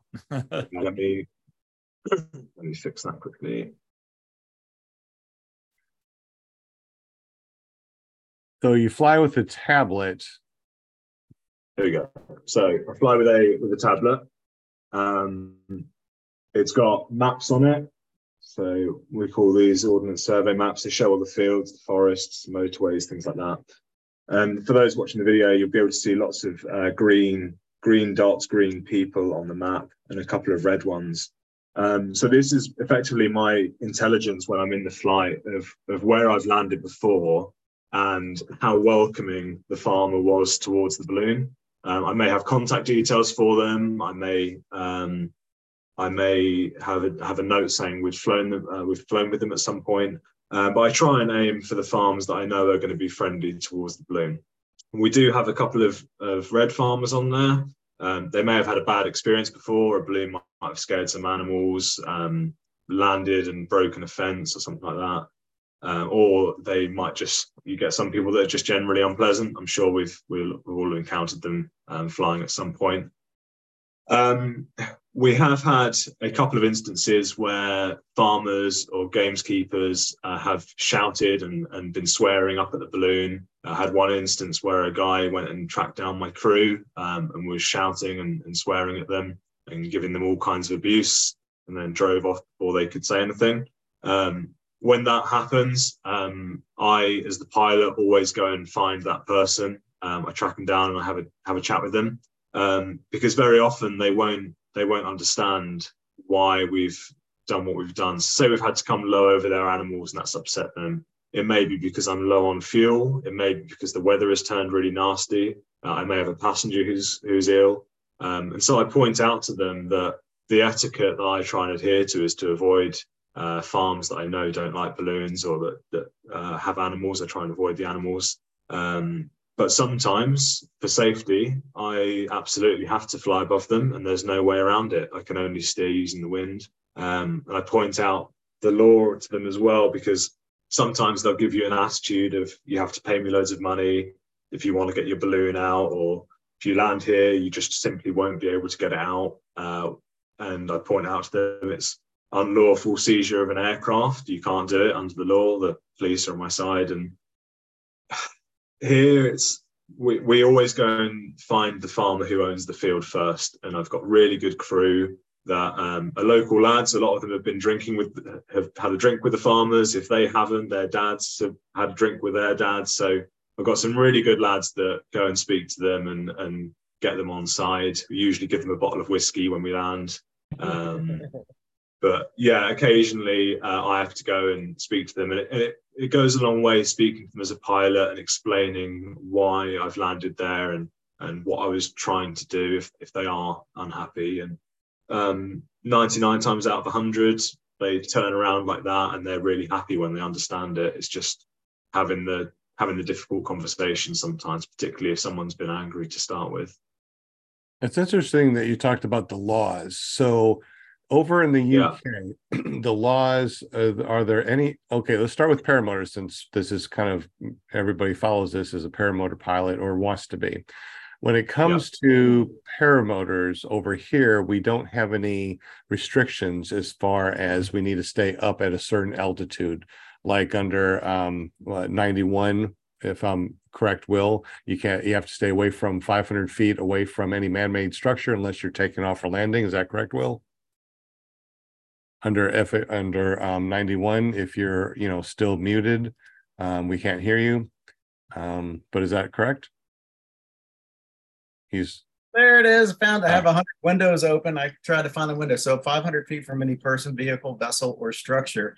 And of course at no time can you uh, except for the except for takeoff and landing of course Okay, so that's um, pilot uh, private pilot's license where you actually license uh, under FAR 103, which is our ultralight. Uh, we can fly next to structures, we can fly over structures, but we can't fly over anything that's considered congested. Uh, as far as open, There's, there's something else to that too. So long as it's coordinated, you can fly as close to one another as you want to. You just can't create a collision hazard. So under 91, under part 91. Okay.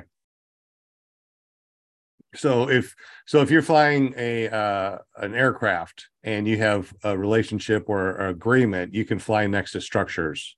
Is that what you're saying? Okay. Yep. Oh, well, now the stru, well, yeah, I mean, the structure, I, I was talking more along the lines of coordinated flight Like to aircraft. okay. So, um, I, I don't think, um, if something went wrong, I don't think that the pilot did his due diligence. If his, if he had a power unit failure, there's no way, um, you know, you can't really coordinate with the building or even the, the, the owner of the building. Okay. Okay. That's what I thought you meant was the structure part. No, I, I would say no to that. Okay. Um, and then what we fly under over here, uh, we fly under part 103 for paramotors. So we have uh, very, very limited rules and regulations. Don't drop anything if it creates a hazard. Don't fly it in any manner that is considered hazardous. Uh, don't harm anybody on the ground. Nothing can fall and harm anybody unless it's something that uh, that you plan for and it doesn't harm anybody. Uh, don't fly over any uh, anything congested. You know, so we have really limited rules and regulations under 103. For paramotors over in the UK, give us a gist of you know what you guys have over there in the UK as far as rules and Yeah. So um, we're deregulated, so we don't have a specific part, um, if you like, that is dedicated to to paramotors. Um, there are sub seventy rules, but I won't get into that. Effectively, we have the same rules as you. So we have to be 500 foot from any person, vehicle, vessel, or structure, unless we're taking off or landing.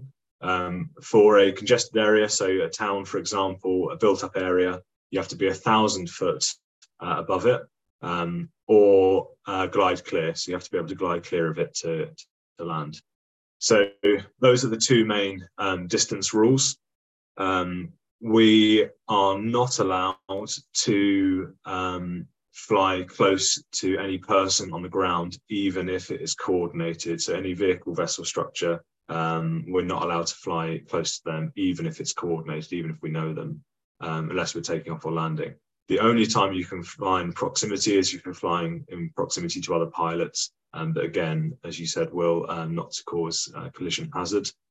Um, legally, um, paramotors uh, or legally any aircraft can land wherever it needs to in the UK for the purposes of safety. Um, the only slight complication to that would be uh, military land. So trespass laws in the UK um, it's not a criminal offence, it's a civil offence. So you could land anywhere. If as soon as the landowner tells you to clear off, as long as you clear the land, it's not illegal. Military land, there's specific trespass laws, so you might get a, a bit more heat if you landed somewhere like that. Um, but for the most part, legally, you can land wherever you need to um, for the purposes of safety or, or whatever. Um, so on a paramotor, I mean, there's if you wanted to land somewhere, there's a million things you could say, right, to to be able to say I needed to land there. It could be the weather, it could be low on fuel, whatever. In a balloon, every single landing of ours is um, is unpredictable. We don't know where we're going to be um, a lot of the time. So we very much take advantage of that rule um, to land and, um, and and make sure that we can can stay there if we need to um, and not fly. Don't get me wrong. Sometimes if a farmer's not happy for us to stay, if I can, I'll fly on to one that's happier. It's a much more pleasant experience for everybody. Uh, but sometimes if the weather's turning bad, that's where I'm staying, and no one could convince me to to move the aircraft at that point.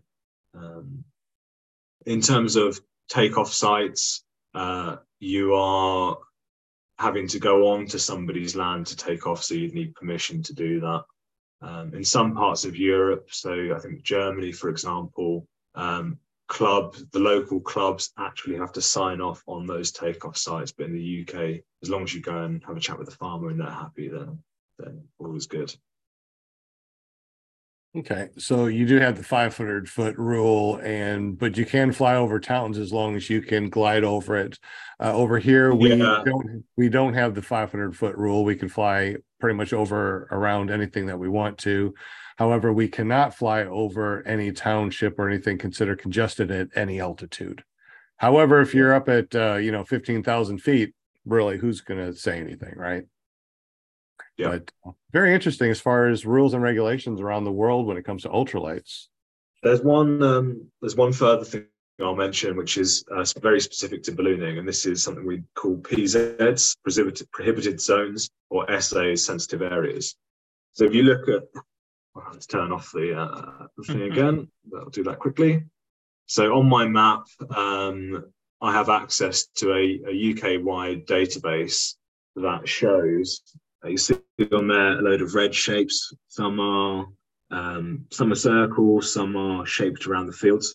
Um, what those are is is where um, farmers have made kind of formal complaints about balloons landing, and they want balloons to stay away. So some of them might be because they've got expensive animals, so they want us to stay 500, 1,000 foot or more above. Some of them, a pilot might have landed and had trouble, expensive landing fees, farmer damaging the balloon or, whatever. Um, so we do fly with a bit of intelligence, so we can steer clear of those places and not land at them. And, Oh, that's not um, that's not like airspace zones. That's actual farmer it's- fields that they block out. Exactly. Yeah. It- Okay. it's farms. So we, we've got all the same airspace rules, but these are it's it's like informal airspace, if you like. Well, that's the way I look at it. Some pilots, some pilots look at them as set set in stone. Oh, I can't go through that. That's that's uh, or that farmer wants us to be over a thousand foot above. I can tell you now, if it's not airspace, I will fly through that. I'll fly above that farmer's roof if I have to for safety reasons. If I need to get down, I'm not. I'm not worried about this informal agreement. I'm I'm going to be in his fields, um, and I'll happily make them understand why I've why I've had to do that. Um, so they're more of a, a, a guideline, I think, for most, um, and we try and adhere to them as much as possible because it just keeps them a bit happier. Interesting. Any questions in the super chat or the panel as we continue? It's eight eighteen PM Central Standard Time right now. Um, eighteen minutes past the hour that we originally agreed on, but he said just keep on trucking if everything's good. So any questions from the panel? I'm just real appreciative because it's uh Ben, man, it's what, three eighteen over there in the morning? Yeah, don't, don't be silly. I'm a I'm a 24 hour kind of guy. Yeah, The sun will be you don't coming out have to go to bed, man. You just just like you're already dressed and everything. Go get I a good know, right? sunrise paramotor flight, you know. Absolutely. Oh yeah, real yeah, real quick on the uh, paramotor thing. Um, we have a rule that we can fly half an hour before sunrise with a strobe, and half an hour after sunrise or after sunset with a strobe. Do you guys have anything like that as far as flying after or Yeah, before? yeah, the, the same rule. Um, we refer to it as civil twilight here. In a balloon, um, you don't have to have the strobe um, at those times. Um, you just have to you have to make sure your planned flight lands before then, if that makes sense. Right. Okay, that's interesting. Yeah. Any other rules or regulations that you guys want to ask uh, Ben about over in the UK and also too in Italy right now? Uh, what are the differences in your rules and regulations? Do you need to have any licenses or anything, or is everything just is the same Yeah. as UK over in uh, Italy? It's a, a really good question. Um, I don't know how familiar you guys are with with the UK and European politics of late. Some of you may have heard of Brexit, which was the UK leaving the European Union. Um, a bit of a bit of a mess that, um, and it's made things very complicated in terms of the rules for aviation. So um, the before British pilots could work in Europe could live in Europe, um, could fly European uh, European aircraft. Now that we've left the EU, it's much more tricky. So um, I can fly a British balloon in any country in Europe. Um, I can't fly a European balloon over here. So even though they're the same same aircraft, same manufacturer, it's just these silly bureaucratic rules that get in the way. Um, it, Italy and most countries in Europe have very similar rules to, to us, right? I think they all it's all stemmed down from the ICAO standards, the international standards Um, and so we have the same kind of 500 foot rules around here. Um, same rules about entering airspace and communicating with air traffic control. Do y'all have the same Um, rules for paramotors and balloons about clouds? Yeah, clear of cloud, ground in sight. Um, yes, Okay. Uh, you do. Um, you can't do instrument rating because you can't fit instruments to those aircraft. That makes sense. Um, in Are you ever going? Are you ever going to try? Are you gonna? Are you going to try fly sometime? I'd like to try it. I'd really like to try it. Um, it's something I haven't done yet. Um, it's something I'd really like to do. Um, there's ambition um, in the UK to set up um, a similar um, kind of charitable organisation, as you mentioned earlier, kind of helping out um, not just disabled veterans, but um, veterans in the UK that are struggling from from mental health uh, as well. Um, Oh, I've got okay. I've got friends, and I know within the UK, um, there's a lot of ex-military um, flying paramotors, and for many of them, it's it's been an escape, um, a new pursuit, something outside of military service to build a friendship group and a, an expertise in. Um, and for many of them, being able to go up to a few thousand foot and clear their head has has kind of transformed their mental health. And so um, that's something that um, a friend and I were, were kind of looking at um, at doing within the UK. Yeah, you should. I think you'd be really good at it. I mean, you're so good with people. You know, we can. I I see that right away, and uh, it is. It, it's you know to take people up that, like I myself, I went on. I went on a tandem last year, and then I went on my first tandem this year, and it, it's life changing. It Yeah. is. I It is. I just, my gosh, yeah, it does. It changed. It Yeah. changed your life, and it was so much fun.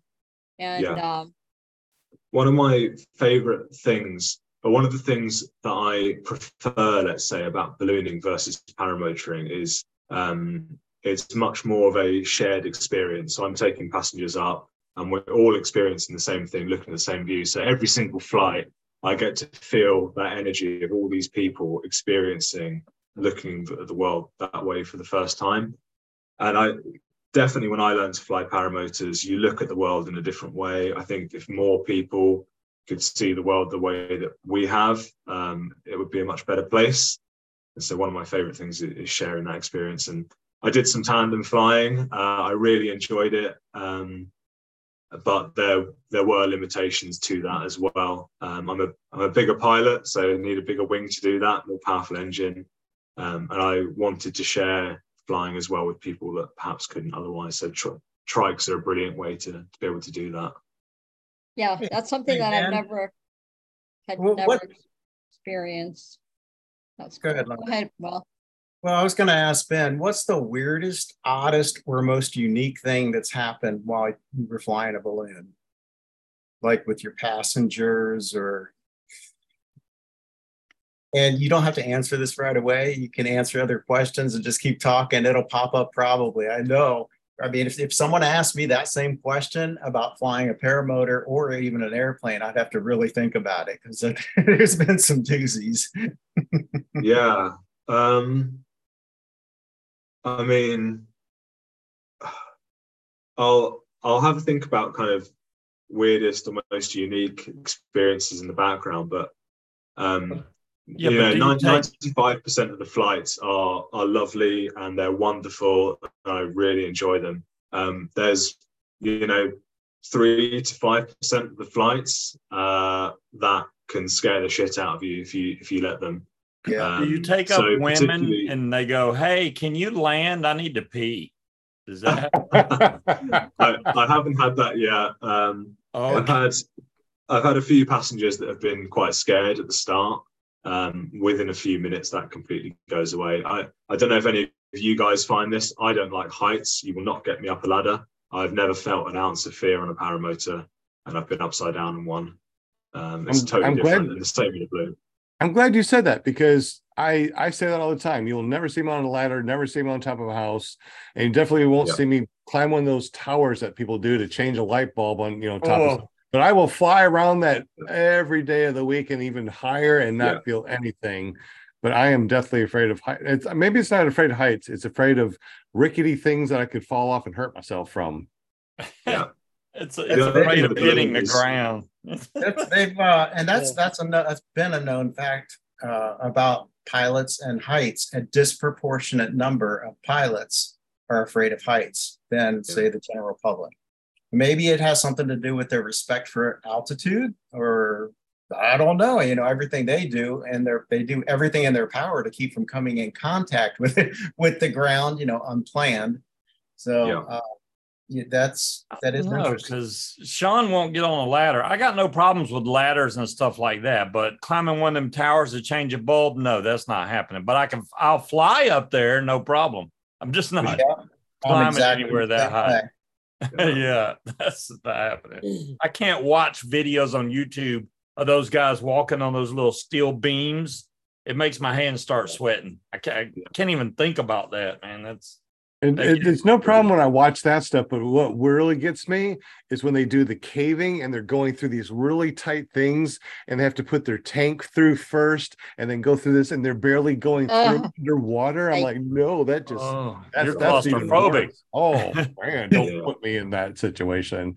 But man, put me in a paramotor, no problem. I'll fly anywhere, everywhere, and I feel safe and secure. I, I think that's the difference, right? I mean, I mean, right, Ben? You feel safe and secure in a paramotor. Yeah. One, thing I'll add as well. So on a paramotor, we, we talk about bump tolerance, right? So your your tolerance to turbulence and how happy you are being thrown about in the air. Um, in a balloon, you have absolutely no turbulence, no bumps, no nothing. It's a very different way of experiencing the air. The way I'll describe it is, um, if you imagine a, a rough sea, a paramotor is like a speedboat skipping along the ocean, so it feels the bumps. A balloon kind of just wallows up and down on the waves so it doesn't feel anything. It doesn't doesn't rock it doesn't sway. Um, the way i would know know if it was turbulent is i'd look at my altimeter i'd see that we were going up or down when i hadn't put controls in. Um, or i might feel gusts come through the basket. So for almost the whole flight you have no wind at all because you're moving in the wind so there's no wind at all coming through the basket if I feel hmm. wind on me, it's because I've climbed into a different wind direction or a different wind speed, or because there's turbulence. And so I get hmm. a real micro appreciation of how the wind changes in valleys, in front of trees at different altitudes. But being bald, it's like a big sensor. So no matter which direction the wind comes in from, you can you can feel it, and you're like, right, okay, I'm going to change direction in a minute. What about paragliding? I had to ask that one. Yeah, um, I haven't tried it yet. Um, my the friends I used to paramotor with very regularly, uh, when I went off and did ballooning, they actually dipped their toes in paragliding. So they've tried it, and they tell Mhm. me it's uh, it's amazing, and I should. So I definitely will at some point, but not yet.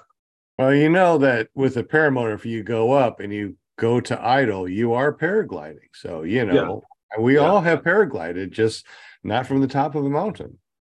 Yeah, There you go. There you go.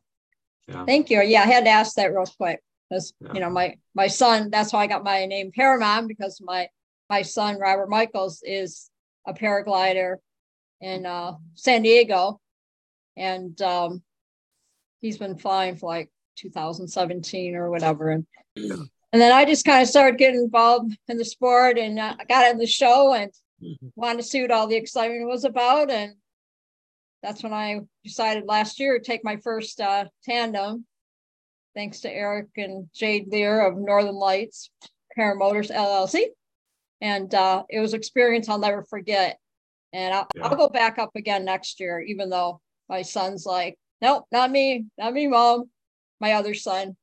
But um, yeah, it's a. I remember the first time I took off on a paramotor.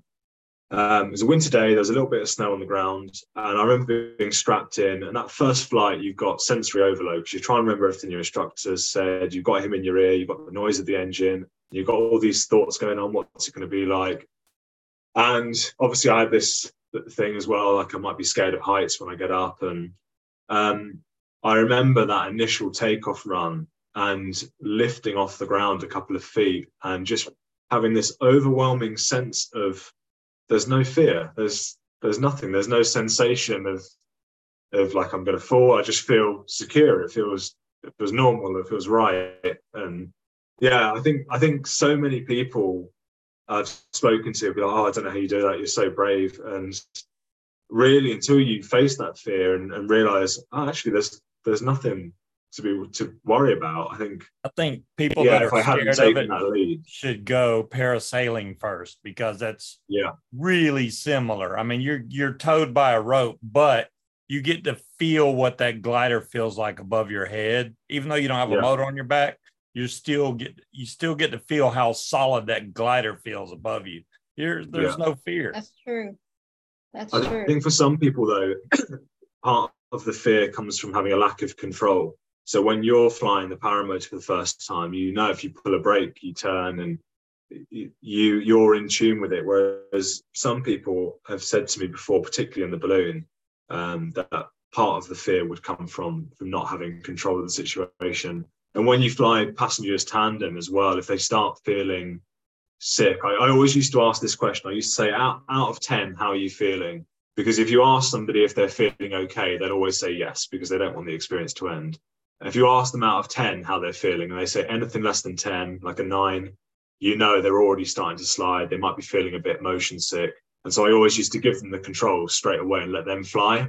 And their brain tunes into the movement. They feel like they've got control. And um, within a few minutes, that that situation Oh. goes. It's quite interesting. Hmm. Great. Yeah, that's a great idea. Yeah, I got to do that. Now, I wasn't nauseous or anything. Surprisingly, both my flights, you know, it didn't bother me at all. I mean, I was just so excited to be up there. You know, I was just, I'm sure everybody could hear me on the ground yelling because I was just like yelling. I I heard you. We're I'm in a whole nother state. I heard you. We Uh, all heard her. yeah, they, they these poor guys have had to hear my same story for the last two years. And then when I went on my my second tandem, then they had to hear hear my a new story. You know that I did. Uh, we did a little touch and go, and you know I and I felt myself getting braver. You know, and Yeah, um, brilliant. Yeah. That's all this I'm I'm I'm happy to see you so excited for it. You know, with- every time you get to fly, it's it's really exciting. You know, I don't think you can ever get tired of it. Really, I don't know how these guys are like. You know, I'm kind of tired of paramotoring. I'm gonna go base jump now. I, I just don't feel like Yeah. that'll ever be an no issue. base jumping. Definitely Yeah. not. Well, I think it, it's eight thirty. Real quick, uh, Will Okay. Fly has to go, unfortunately. So Will Fly, thank you so much for hanging Thanks, out with Will. us. Uh, thank you for the uh, for the screenshot. Make sure you send it to us, and uh, we'll Yeah. catch you next Monday.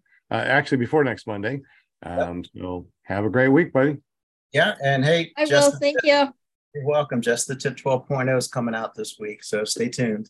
Where do we go to Oh. see that? Will Fly. Go to willflyppg.com. It'll take you there, or you can uh, search for Will Fly on YouTube.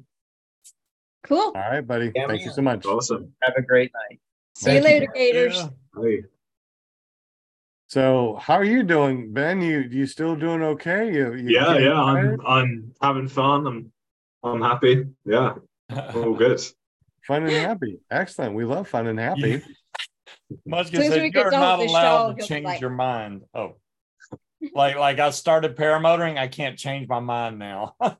I don't think there's a way you there that is impossible. I, w- I would have had to go through training and absolutely hated it. And and I told her when I went to go train to fly a paramotor, I was like, all right, when I do this, I'm either gonna really like it and then go, that was enough, or it's I'm hundred percent in, which obviously I I was all in. So there you go. Having trained a few people, there is a small percentage of trainee pilots that come through um, because they're hobby hunting. They're the kind of person probably probably got quite a stressful life in other parts and but have quite a lot of money, so they'll try motorbiking, they'll try um, getting a scuba license, and then they'll go on to paramotoring, and then they'll get bored of that, and they'll go on to another thing, and they go through quite a lot of hobbies looking for that thing. Now, for for some of us, um, you know, paramotoring is is the first one. Some of us have, have hobby hunted and come to paramotoring. It's the last hobby you'll ever have because you love it and it's passion. Um, but yeah, there's a, there's a small percentage of guys that definitely check out after a year or two because the machine gathers dust and then on to the next thing. I think that happens sometimes. Unfortunately, I, I agree. flew drones a lot. And the more I Yeah. flew the drone, I was like, you know, I don't want to be flying that up there. I want to be the one up there looking down, Yeah. getting those Yeah, yeah. You know? Yeah. And that and paramotoring was the answer to that. It's the same thing, but just you're up there instead of a drone. That is so funny. After I started flying paramotors, my drone has collected dust. And I fly that Yeah, all the too. time. Yeah. Yeah. Yeah. Yeah, you I get a lot to- of drone pilots coming into motorbike, uh, coming into paramotoring. You get a lot of motorbikers coming into paramotoring as well. I think it's it's like a sky motorbike, so it suits those two sports quite well. It does, doesn't it? I I, I don't have any uh, more uh, three wheelers, four wheelers, no boats, no Yeah. other sport stuff because everything I can do on a paramotor, I can kind of mimic that doing a paramotor. Like you know, you foot drag or get really low. That's like riding a motorcycle, a, a, a four wheeler, three wheeler. You know, Yeah. you get to this uh, to to the water here, right? You know, or or a, or a chasm or something, right? You can pull your brakes give it some gas and now you're doing a ramp like Evel Knievel. Well, if you guys Yeah, are yeah. young, you probably don't know who Evel Knievel is, but man, I can feel like I'm Evel Knievel doing that. I can foot drag on on a pond and I got a boat now. Now I can just get give it gas. Now I'm in a a, a, a, a an airplane, get some really good air. And now you're sitting still. Now you're in a helicopter. I mean, I tell you, everything is just really amazing with a paramotor. Yeah. I got a Um, friend, he does um he's the only one I know that does paramotoring, but he also does jet skiing. He really likes racing jet skis. So I, I guess, you know, he just decides that's something else he wants to do. But he was doing the jet skiing before he paramotored. I think that's the key. Yeah. Very cool. It's such a fun sport. And like I said, I, I'm so happy that I got to experience it because the last couple of years I've been listening to everybody else talk about it, you know. And finally I was like, you know what? If I don't go up you know, and do this, you know, I'm going to regret it. I want to know what this is all about. And so I just, and that talk about stepping out of your comfort zone, right? And that I've jumped on that tandem and I was like, let's do it. And then this year it was twice as fun because I knew what to expect, you know. And Exactly. uh yeah. And They- they next couldn't- year, I couldn't stand still. I was just so excited the whole time. It's And next year, uh, uh, Eric will do a wing over for you and a loop to loop and a barrel roll, right? oh no, no, no loop de loop. I'll do it. I like the little touch and go and kind of the wheelie thing that he did, you know, but um Deweese Okay. wants Kevin to talk really bad. I don't, I don't get it. It's like, does Kevin ever talk? You can just speak up, you know. We don't know what your voice sounds like. We know that the background is full of dogs barking, right, Kevin? Sometimes it is. It uh, loud noises make them bark for some reason. I, th- I think it's just barking at that paramotor he sees right there behind Ben. Just. Probably. maybe. Well, Well, this that was is- really fun. This was a, such a One One thing I cool. want to um to touch on is um is like scary experiences as well, right? I'm sure we've all had times on a paramotor where we've gone up in the air and have been looking forward to getting back down. Um, it happens sometimes. Um, you get you get the same in a in a balloon, um, particularly as you are entirely at the mercy of the weather. Your steering, your speed, your everything is is the weather. And I've had situations where uh, I might run out of wind, so I'm stuck above something that I can't land. So I'm stuck above a town, or I'm stuck above trees, stuck above power lines, um, with no ability to get clear until the wind changes. Um, or you might have weather pick up, so it starts to get thermic, and we know about thermals and cloud suck. Um, balloons get affected by that; they get pulled up, um, they get pushed down, um, and so five percent of the flights. That's where I earn my money. Um, I describe it as being like a swan. I have to be paddling really hard underneath, working really hard on the problem, but on the surface, really, really calm. Because as soon as the passengers know that I'm nervous, that's when that's when chaos erupts. So you have to have quite a good good poker face sometimes. And I've had some some nasty situations where I've um, you know, I've approached high voltage power lines looking like I'm going to cross them, and then the balloons just turned and, and followed them for ages. And those kind of situations aren't so fun. Um, but you kind of work the problem. You try and find winds at different heights that, that are going to get you clear. And um, yeah, I think it, it's it's similar on a paramotor, but a paramotor you've got that speed that can get you out of trouble. You can um, you can glide to somewhere. Because when you're relying on the wind, it can be a bit more tricky. That's very, very interesting. Can you go over the uh, apps and what you use for your winds aloft to determine your speed and uh, the wind speed? Yeah. Um, so the the the best one I've found for winds aloft is Meteo Blue. Um, it's a really great app, and the reason I find it useful in my area is I've got a lot of valleys and hills feeding in. What Meteo Blue does better than any other app is it shows you a visualization of how the winds are moving through these valleys. So I can see, you know, each part of the area that I'm flying in, what the wind direction is going to be at different heights and how the weather develops. So I might be taking off somewhere where the weather's really good. Um, but I know if I fly eight miles, I'm good. If I fly 10 miles, I'm going to be in trouble because the wind gets stronger. So Meteo Blue is really good at, at, visualizing the wind direction and the wind speeds at different altitudes. Can you spell um, that said, for me? Can you spell yeah, that? Um, so it's M E T E O and then blue like the color Meteo Blue. Okay. So really good app. Um, uh, some of it is learning which which apps and which forecasts are, are, are best for your area. Uh, but Meteo Blue for me uh, tends to be quite good if I'm just wanting to have a good idea of what days this week are going to be flyable, uh, Windy tells me that information really quickly. Um, and the Windy team have put some really good development into the app lately. There's loads of filters so you can see um, fog, what height the cloud's going to be, how much visibility you've got in kilometers. Um, but some really more in, in-depth stuff as well that I look at, like um, what are the chances of thunderstorms building in my area and for each parcel of air, how much energy is in that air, so how unstable is the air going to be. Um, so some really good filters on on that too. Um, the Met Office, so the national service across the UK for forecasting, they do a balloon specific forecast as well. So they have point locations at different towns over the UK, and they'll tell you what they're expecting the wind to be at different heights in that area. So that's another useful source for me, as many sources of, uh, of weather information as possible. I like to build up a picture and then I can build up a strategy of how I'm going to fly that flight. Uh, and if I turn up and the weather is different, um, then I I can predict how it's changed. So it might be that a weather system has moved in quicker, or it might be that it hasn't arrived yet, and so I'll be watching out for you know a cloud front coming in or something like that. So the more information I can get, the better on weather. Absolutely, I agree.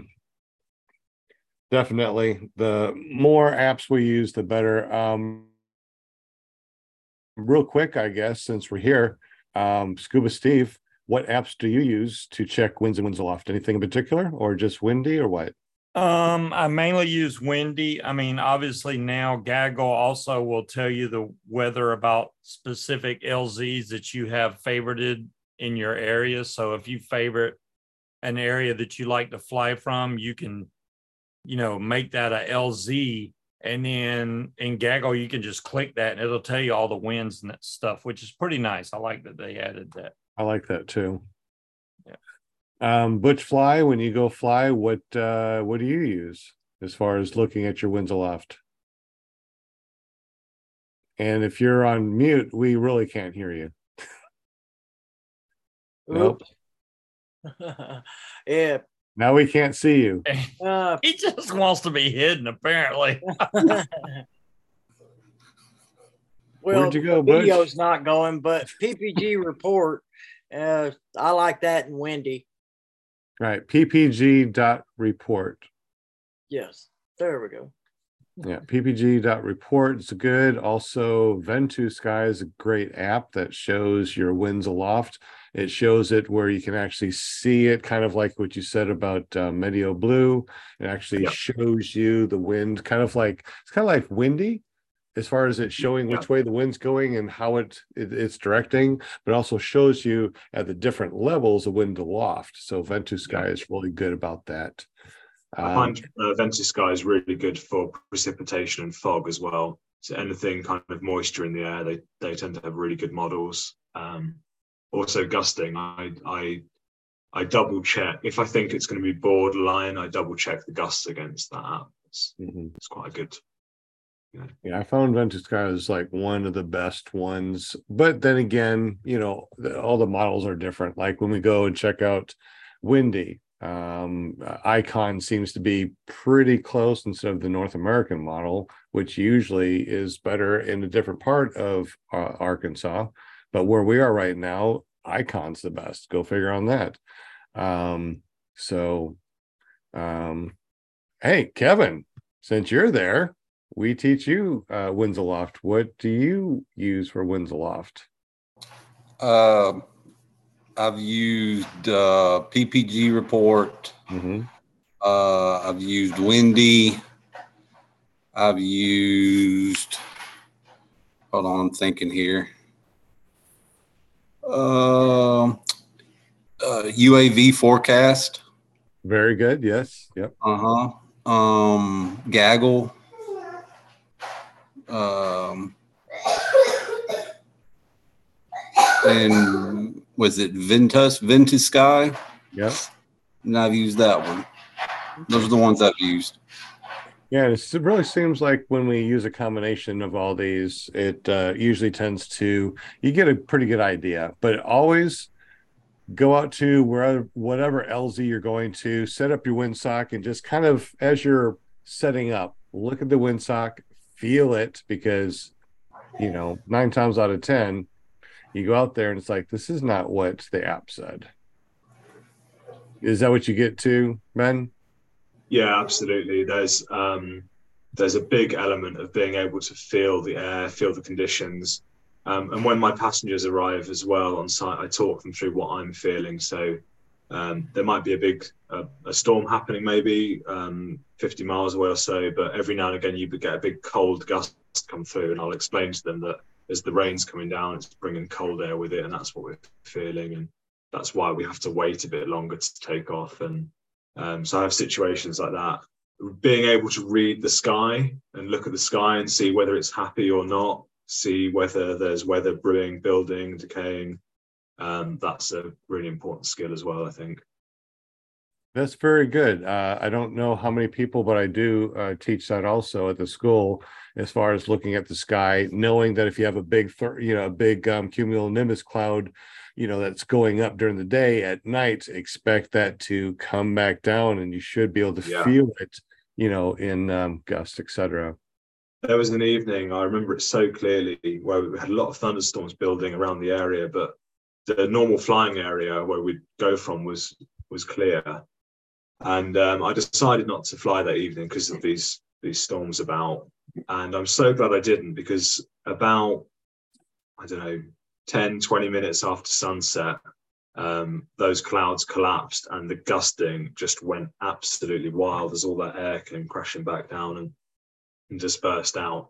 Um, I have had it once where I've been flying when um, thermic clouds have, have collapsed down and yeah, it's not fun to be in the air when that's happening. Thankfully, it's quite a quite a rare that that it does happen, but um, yeah, it's something to um, to be wary of certainly.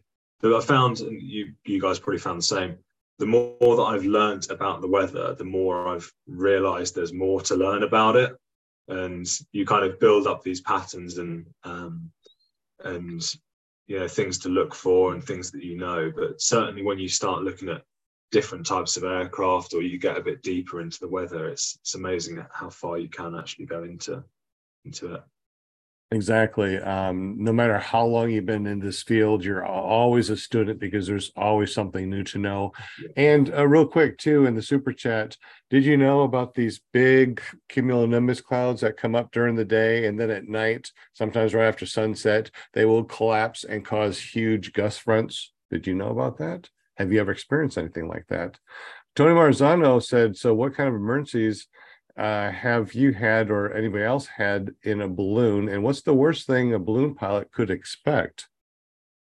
I'm really glad you've asked that question. I was about to to bring up just kind of safety and emergency prep in general. Um, balloons by design are really safe. So, like I said earlier, they've got multiple um, burners, multiple sources of fire, um, and so you've got backup. So, if an engine fails, you've on my big balloon, I've got two spare. I've got three engines in total, effectively. Um, I've had, like I said earlier, I've had uncomfortable situations where I've been stuck above power lines. Um, the the most common emergency situation you're going to get is passengers going ill. Maybe a passenger faints. Maybe they've got low blood sugar because they haven't eaten or haven't slept very well the night before because they were excited. Um, maybe a passenger has an illness that they haven't told you about because they want to fly. Um, they might be terminally ill with something potentially and they're trying to get a flight in before they go. Um, they may have some other underlying condition. Um, and so it's something we have to be very careful of flying passengers is is making sure you're aware of them and you're keeping an eye on on their comfort levels in the flight as well. There are pilots that have had incidents. Um, there have been fires in the basket um, and things like that. So we carry fire safety equipment on board, fire extinguishers, fire blankets. All of the tanks can be shut off and isolated. And um, these incidents are extremely, extremely rare there was an incident, I think, in Mexico, maybe last year, where a balloon caught fire. Um, what had happened, it was very low winds. So a pilot um, threw a, a big long rope to people on the ground so they could pull the balloon to somewhere they could land. Um, this rope got caught underneath one of the tank fittings, and then the, the rope snagged on something on the ground. And uh, it, the tension on the rope broke off this fitting on the tank. There was a big gas leak. Um, and there was a fire. Um, when these situations happen, thankfully they're really, really rare. Um, but we discuss them. There's a, a chat with um, a lot of the young pilots on it, and if a situation happens somewhere in the world, we discuss discuss it and what happens. Um, and for that particular one, we decided that the, the best option was to actually attach this rope to. Uh, we have a quick release on board, so when we want to take off, we tether ourselves to a vehicle, so we don't take off if we want to. And then we want to take off, we pull this red lever and it detaches us from the vehicle. We decided the best option with this rope that you could use to pull us to safety was to attach it to that release system. So if it ever snagged on something on the ground, you could cut yourself loose and you'd immediately be out of danger. So um, I think paramotoring is very good at doing this as well. Is is people getting together and having these conversations when incidents happen and trying to um, trying to work out ways they don't happen. The, the problem is, and we've all got to be aware of this, is the, the kit we use is extremely safe, right? All of the big problems have been sorted out by the manufacturers and by the, the schools teaching us. The things that are going to kill us are two, three, four tiny little insignificant decisions that add up and compound together. So it'll be the fact that you didn't sleep well the night before, the fact that you haven't checked one of the weather apps that's giving you warnings about the stability in the air, the fact that um, your mates have decided to fly because they're feeling up for a bit bit more of a, a spicy conditions that day. Um, it could be that you had an extra drink at the bar the night before. It could be that you've forgotten to do your prop up tight. It's when these little tiny things start to come together um, that you get problems. So whenever I fly balloons, paramotors, whenever I train people, I, I am really keen to teach them these routines that keep them safe and, and to watch these little decisions. I think it's so important. I assume there's no smoking on the hot yeah, air. No, yeah, no smoking, no vaping. While it's important we have fire there, it's important we don't have fire in the basket. So yeah, no smoking. Right, because you got propane on there. I'm just wondering because that could be oh, highly flammable or explosive. Yeah, it's it's in sealed pressurized tanks, but we make sure it's a wicker basket. It's made of wood, so we don't make sure people aren't smoking. We right. extend the same rules to the farmers' fields that we're landing in and taking off from. And in the summer, when the fields get really dry and you've got that stubble there, you've got a flame next to it when you're inflating the balloon. Um, we make sure there's fire extinguishers on hand and that we're trying to be really careful of, uh, of things like that happening. So interesting. Um, in paramotoring, the number one cause of death is drowning. You know, most people that um, uh, hear about or see paramotors that doesn't even come up, they didn't even think about that is the number one cause of death. One number one cause of injury is prop strike. When it comes to um, ballooning, is there anything similar to that as far as the number one cause of death or, or injury in ballooning? I don't see it, but I'm not a ballooner. Um, I think more incidents happen in ballooning when there are lots of balloons together. So they might be flying for an event. There's that. When people get into a group, there's that mentality if there are people flying, then everybody needs to fly. Um, and people sometimes forget that there's different skill levels there, and you might be better off staying on the ground if you're not so comfortable with conditions. I wouldn't say there's like the main thing in ballooning is um, if you lose height really quickly. Now the balloon itself, you could you could be at thousands and thousands of feet and not put in any heat at all, and the balloon's going to come down and it's going to stop. It's going to stop accelerating at some point. It's going to reach a max descent rate where the thing effectively becomes a parachute above your head. The problem is if you have a problem with the vent um, at the top, and then the, all the air comes out, it's going to come down like a streamer and hit hard thankfully those uh, those are extremely rare events um, in ballooning. Ballooning's been around for over 200 years and um, it's the safest form of flying by a long way. So yeah thankfully that kind of stuff's been sorted out. That's a very interesting thing. How long uh, that have balloonings been going on? I know it's been thousand years. Do you know when uh, when balloons first came around? What year that was, by any chance? it was i believe 1782 or 1783 a pair of brothers in france called the montgolfier brothers um, built a balloon and they tethered it to the ground and they thought initially that it was the smoke that made it lift so they'd light a fire underneath and let that lift up the balloon and it would go up slightly um, obviously we now have very modern burners very modern fabrics very modern safety equipment uh, and so it's changed a lot in that time but the basic principles are the same hot air goes up and it's the way of controlling the temperature in the balloon that brings you up and down Interesting. Very, very interesting. Yeah, It is and, um, almost- in France. They they're named or hot air balloons in France are called Montgolfier. In Italy, they're called Montgolfiera. Um, so there's still that heritage is, is carried on today. When when balloons were first landing in France, obviously the general public had never seen anything like it. Um, so the villagers would get very angry, very scared when these things arrived in the fields. And so the French, being the French, they had an ingenious way of solving this. They decided to hang bottles of alcohol from the side of the balloon. Um, and then when they'd land, they'd open the alcohol, they'd open the bottle of wine, and they'd drink it with the villagers. So it was a sign of we come in peace, we're not here to cause any harm. Um, and that tradition carries on today. So after a flight, we uh, will have a glass of prosecco, a glass of champagne, um, to celebrate a successful flight. And um, yeah, it's a it's a nice tradition that's carried on. I like that tradition. We need to maybe carry that one on. Just, um, Just bring a bottle of whiskey with you. while we're on emergencies and, and safety procedures, and it's it's a question I I have for the panel, and I'll give perhaps my own thoughts on it in a minute. But how often do you guys practice um, engine failures, uh, emergency situations, uh, engine failure on takeoff, for example, spot landings? How often do you guys practice stuff going wrong? As far as people in general, students, uh, pilots in general. For in in your own personal flying, I think it's one for the for the chat as well.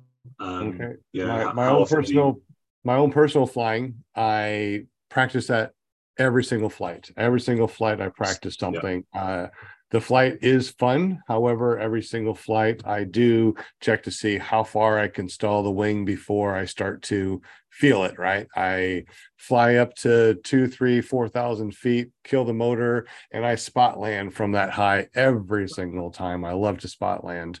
Uh, motor outs, uh, obviously, that's something that you got to prepare for because you don't want to practice it right over trees or anything. But when I do fly, I know that uh, our LZ is there; it's surrounded by trees, so we all take off and we all get enough altitude in a circle until we're high enough to fly over trees. So in case we do have a motor out, we don't we have a place to land that's Yeah. not trees. Um, Yeah. how about you, Scuba Steve? Yeah, I'm the same way. I mean, basically, as far as especially when I'm flying, I, I think the number one thing is always looking for an out. You know, that's like number one on my list. I, I never fly mm-hmm. anywhere that I know I can't get out of. Yeah. I, I try not to fly over water at all, even though I have floats on my paramotor. I just I I still stay near near land where I can always cut over and get to a, safe landing zone. But yeah, I I rarely ever land with my motor on anyway. The only time I do that is if I'm doing touch and goes and it's like good reverse wind conditions. Otherwise, yeah, I, my motor's off. So and then I, I'll spot land somewhere. So yeah, it's that's a constant practice thing that we do. I, I've assumed most pilots do. yeah, absolutely. Um, Butch Fly, how about you? You've been flying for a while now. Uh, pretty much the same. I keep the engine on when I'm doing touch and goes on the trike, but when I'm foot launching, I like to kill the engine as I'm coming in. You know, you taught me that, so I kind of stuck with it. Exactly. How about as far as uh, flying high enough that you have plenty of altitude to take, you know, to uh, to land in case you got a motor out? Yep, that's one of the first things you started preaching. Hey, make sure you get it high enough in case something. It's not if it's wind, you're gonna have a motor out. So make sure you're high enough, and always be looking for a way out. Always make sure you got somewhere to land. Exactly. One of the things too that I um, like to talk about is being not only high enough to make uh, an LZ, you know, like um, maybe the center of uh, a farmer's field. Um, center of a farmer's field is not optimal because, well, look how far you have to go. Even if you land out one mile away from your LZ, look at the terrain before, between your LZ and one mile away, all the way around you. There might be fences, there might be tree lines, there might be um, a creek, a river. I mean, there's a lot of stuff that you would have to Yeah. pump your par- paramotor and that wing back. So when you do go out and fly, even though it is fun to fly barefoot in tennis shoes, flip flops, I always wear tactical boots. They're nice and light. They protect my ankles. And if I'm going to be walking through mud with a paramotor on my back, it's not going to be with flip flops. So, uh, You- secondly, raised a, sorry, you just there, you've you've raised a really important point, and it's something my tandem instructor taught me, and it's Mm. it's something that we can take into our own private flying as well. When uh, if a passenger passed out during a tandem flight or something like that, and you needed to get back on the ground, or a passenger was ill, or any situation, um, as you're coming into land, trying to land somewhere that's near a track, near a house, near a road, and vocalizing to your passenger, even if you think they can't hear you, right, I'm going to land in this field. The gate is in that corner. Just down the road, there's a house. So if either one of you has an incident, when you land there, you can you both know, right, here's here's where my closest help is. Here's how I get out of the field. I think that was a really um, a good lesson he taught me. And, and when I try and land now, I always try and look, okay, somewhere close to a road, somewhere close to cars if I need it, and things like that. Things. Exactly. That's what I was continuing on. Middle of a field is, you know, if you're a newbie, you know, maybe that's the only thing you can do. But practicing your spot landings, when you can spot land and you know that you can get pretty close to any roadway, it's easier to get picked up next to a roadway than it is a mile away in some farmer's field. So practice, practice, practice those spot landings. And a lot of people don't realize too, there's three places that you land where your feet touch, where your feet end, and where your wing lands. So when you come in for a spot landing or anywhere that you land, land uh, when you have a motor out, where are your feet going to touch, where are you going to turn around, and where's that wing going to land? And uh, that's something I always think about too. There's um, a saying that I always used to say to my students, and I'd still say to passengers and, and, and people that I'm teaching to balloon. Um, and I've taken it from the film American Sniper about Chris Kyle, starring Bradley Cooper. Some of you know it, which is aim small, miss small. If you uh, if you aim for a blade of grass, you'll miss by a meter. If you aim for a field, you'll miss by a field. So when you're practicing those spot landings, aiming really small, as tight as you can, and you'll learn. Even if you miss it, you'll learn a lot about your wing and about your flare um, and about the wind conditions. And flying a balloon, particularly, I, I explain to people, even when we're just flying and landing in fields normally, aim for somewhere near the gate, aim for a blade of grass, aim for a dip in the field, whatever it is, because that one day that you've been flying over a forest for an hour with nowhere to land, and all you have is that tiny clearing or that tiny track, you don't want to miss it. So make sure you're able to to put that down thing down on a on a spot and yeah the more you can practice that aim small miss small it's a really good thing to keep in your head when you're flying Exactly too. And the thing is too, when you're when you go up to a couple thousand feet, you don't have to kill your motor. Go on idle and just see if you can make that that landing because maybe you are thinking okay i got plenty of glide but then you're hitting this headwind that's causing you to sink down. There's no way you can do it. So being able to run back up you know and do it again is going to help you a lot too. Uh, taking the SIV clinic very very important you know? You need to be be able to uh, land in one spot, which means that you might need to pull big ears to get down low, pop the big ears up five feet, 10 feet above the, the, the spot that you're landing and flare right away, right? Come in over some big trees, you get down low, you can spot land really easy instead of going so far, you can hit the other side of that little spot that you're trying to land. Also, too, you know learn how to stall your wing you can stall your wing you can slow down come down nice and easy and you can adjust that stall to come down and easily let that back up catch that wave catch that surge and come in and land in a really really small spot. But that takes lots of time in the air lots of practice. Yeah. even if you even if you've been flying for many years if you're not practicing this stuff you're not going to learn it. Just on that like when you've practiced and got really good at spot landing from a thousand feet, and when you understand, when you're starting to think about your wing in terms of energy and how much energy your wing's got, um, and how much it can carry you forward and your flare and all that. One thing I used to practice, and I used to do it in front of students, and I used to do it in front of my friends without any warning. I wouldn't even know I was going to do it. Um, is a, an engine failure on takeoff. So as soon as you get five, 10 meters in the air, an engine failure, because that is the most inconvenient place for it to happen. You're going from full power, full angle of attack, with and then to the wing surging forward on you, maximum energy down into the ground. And being able to control that situation, being able to check the wing, but then let it accelerate a little bit and then flaring and landing properly. It's such a satisfying thing to get right um, and to feel. And your engine fa- your engine failure is very like unlikely to happen at a thousand foot. It's going to be a, a hole blowing in the cylinder when you're at full revs on takeoff. It's going to be when you're low coming into land and you've misjudged your distance to field. It's going to be somewhere inconvenient because that's how Sod's law works. Yes. So yeah, really good one to practice when you're happy that your skills are, are there. Um, is is an engine failure on takeoff. Um, during our uh, training, we go through the PPG one, two, and three. As you get better, one of the things that we do is we use our tow machine with a free flight harness that is padded very, very well to do simulated um, takeoffs with a power out. That way, you're not coming down with a cage or a motor, and it is in softer grass. So we do know where you're going to land.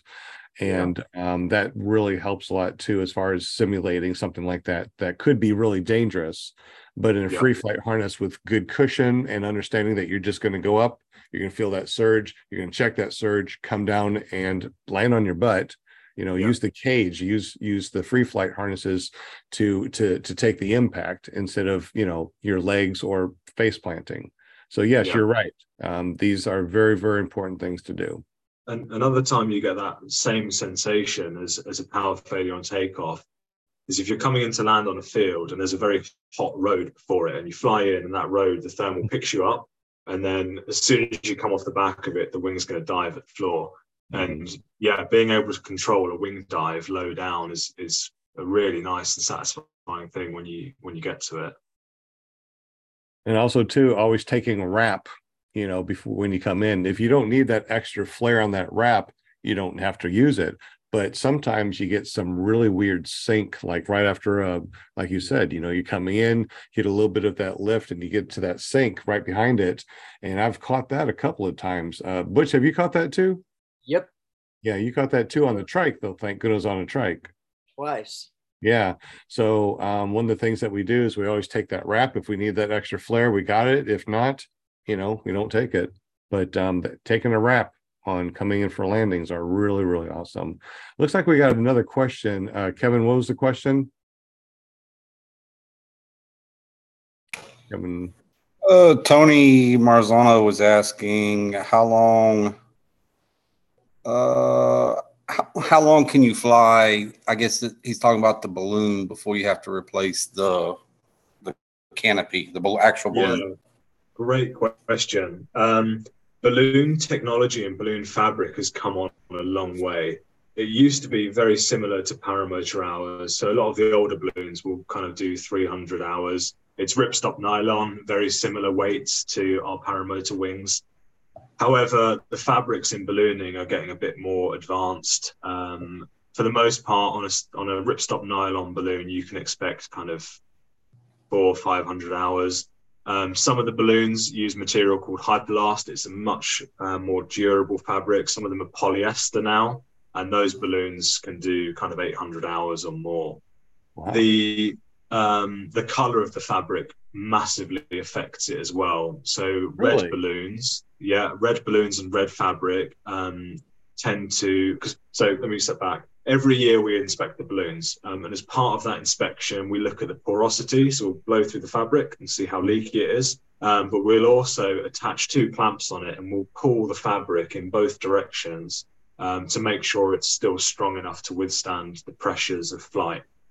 Um, red fabric always breaks first. It becomes the most brittle. It breaks down under sun and under UV. Um, if you believe, leave a balloon in the bag and it goes wet, it will go moldy. It's not good for it either. Um, but yeah, we test we test the fabric to make sure it's still strong enough um, and uh, not porous, so it's leaking loads of gas out and leaking loads of air, so you can to use loads of fuel. A So kind of like- commercial balloon, so in the UK, we find our, our balloons because it's Virgin. The company I work for is Virgin Balloon Flights, Richard Branson Virgin. Um, they're red balloons, so they tend to go for kind of 600, 650 hours, even though they're that slightly better fabric, and we retire them. Um, commercial balloons retire a bit earlier as well because they have to be they have to be perfect, you know, what they're doing. when you retire them, what what what does the uh what do you do? Are they just destroyed? Or are they used for something else? Yeah. Um, so some of the balloons will go um, into balloon museums. So very often companies will sponsor special special shapes. There's a Thomas the Tank Engine balloon. There's a Captain Morgan's pirate ship. There's Bertie. There's all kinds of different shapes. There's McDonald's meal, and um, so some of those will end up in museums, and they'll get pulled out for balloon events, and they'll they'll inflate them and tether them in front of the crowds because they're crowd pleasers. Um, for normal balloons, when they get old, that's kind of it. There's not a lot of use for them. Um, the big Virgin balloons we've got, we've turned a lot of them into dust covers. So during the winter, when all the trailers come in for the winter season, That's we'll have these massive tarps we can put over stuff. But um, we're still trying to find a good use for the, the fabric because it's it's still good stuff. But you know, for the most Yeah. part. So I wonder, red goes first. Does that mean blue, violet goes last? And that's Yeah, best? yeah. The, the blues and greens tend to last a lot longer. The reds and oranges tend to tend to go first, which is yeah, very interesting. Huh. Um, I wonder if it is the the the waves of the the light that actually penetrates those particular colors. Yeah, That's it- neat. I've, I've never even thought about that. So I wonder if that's the same in uh, paramotor wings. You know, the reds and yellows go first, and the blues stay better for a longer period of time.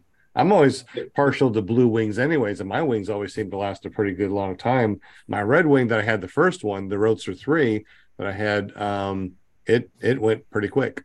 So yeah, My wings got Yeah. all the color, so I'm covered. nice. It, it will be similar in a paramotor wing. It will be much more forgiving because that pressure equalizes across the whole thing. If you've got different colors, it won't matter so much if one's going quicker than the other. Um, but yeah, it, it will be the same. It's the same fabric that's used. Both of them are the fabric on paramotor wings is coated in the same way as balloon fabric as well to stop it being porous. So Interesting. Man, I tell you, I learned so much. It's uh, 9:15 right now.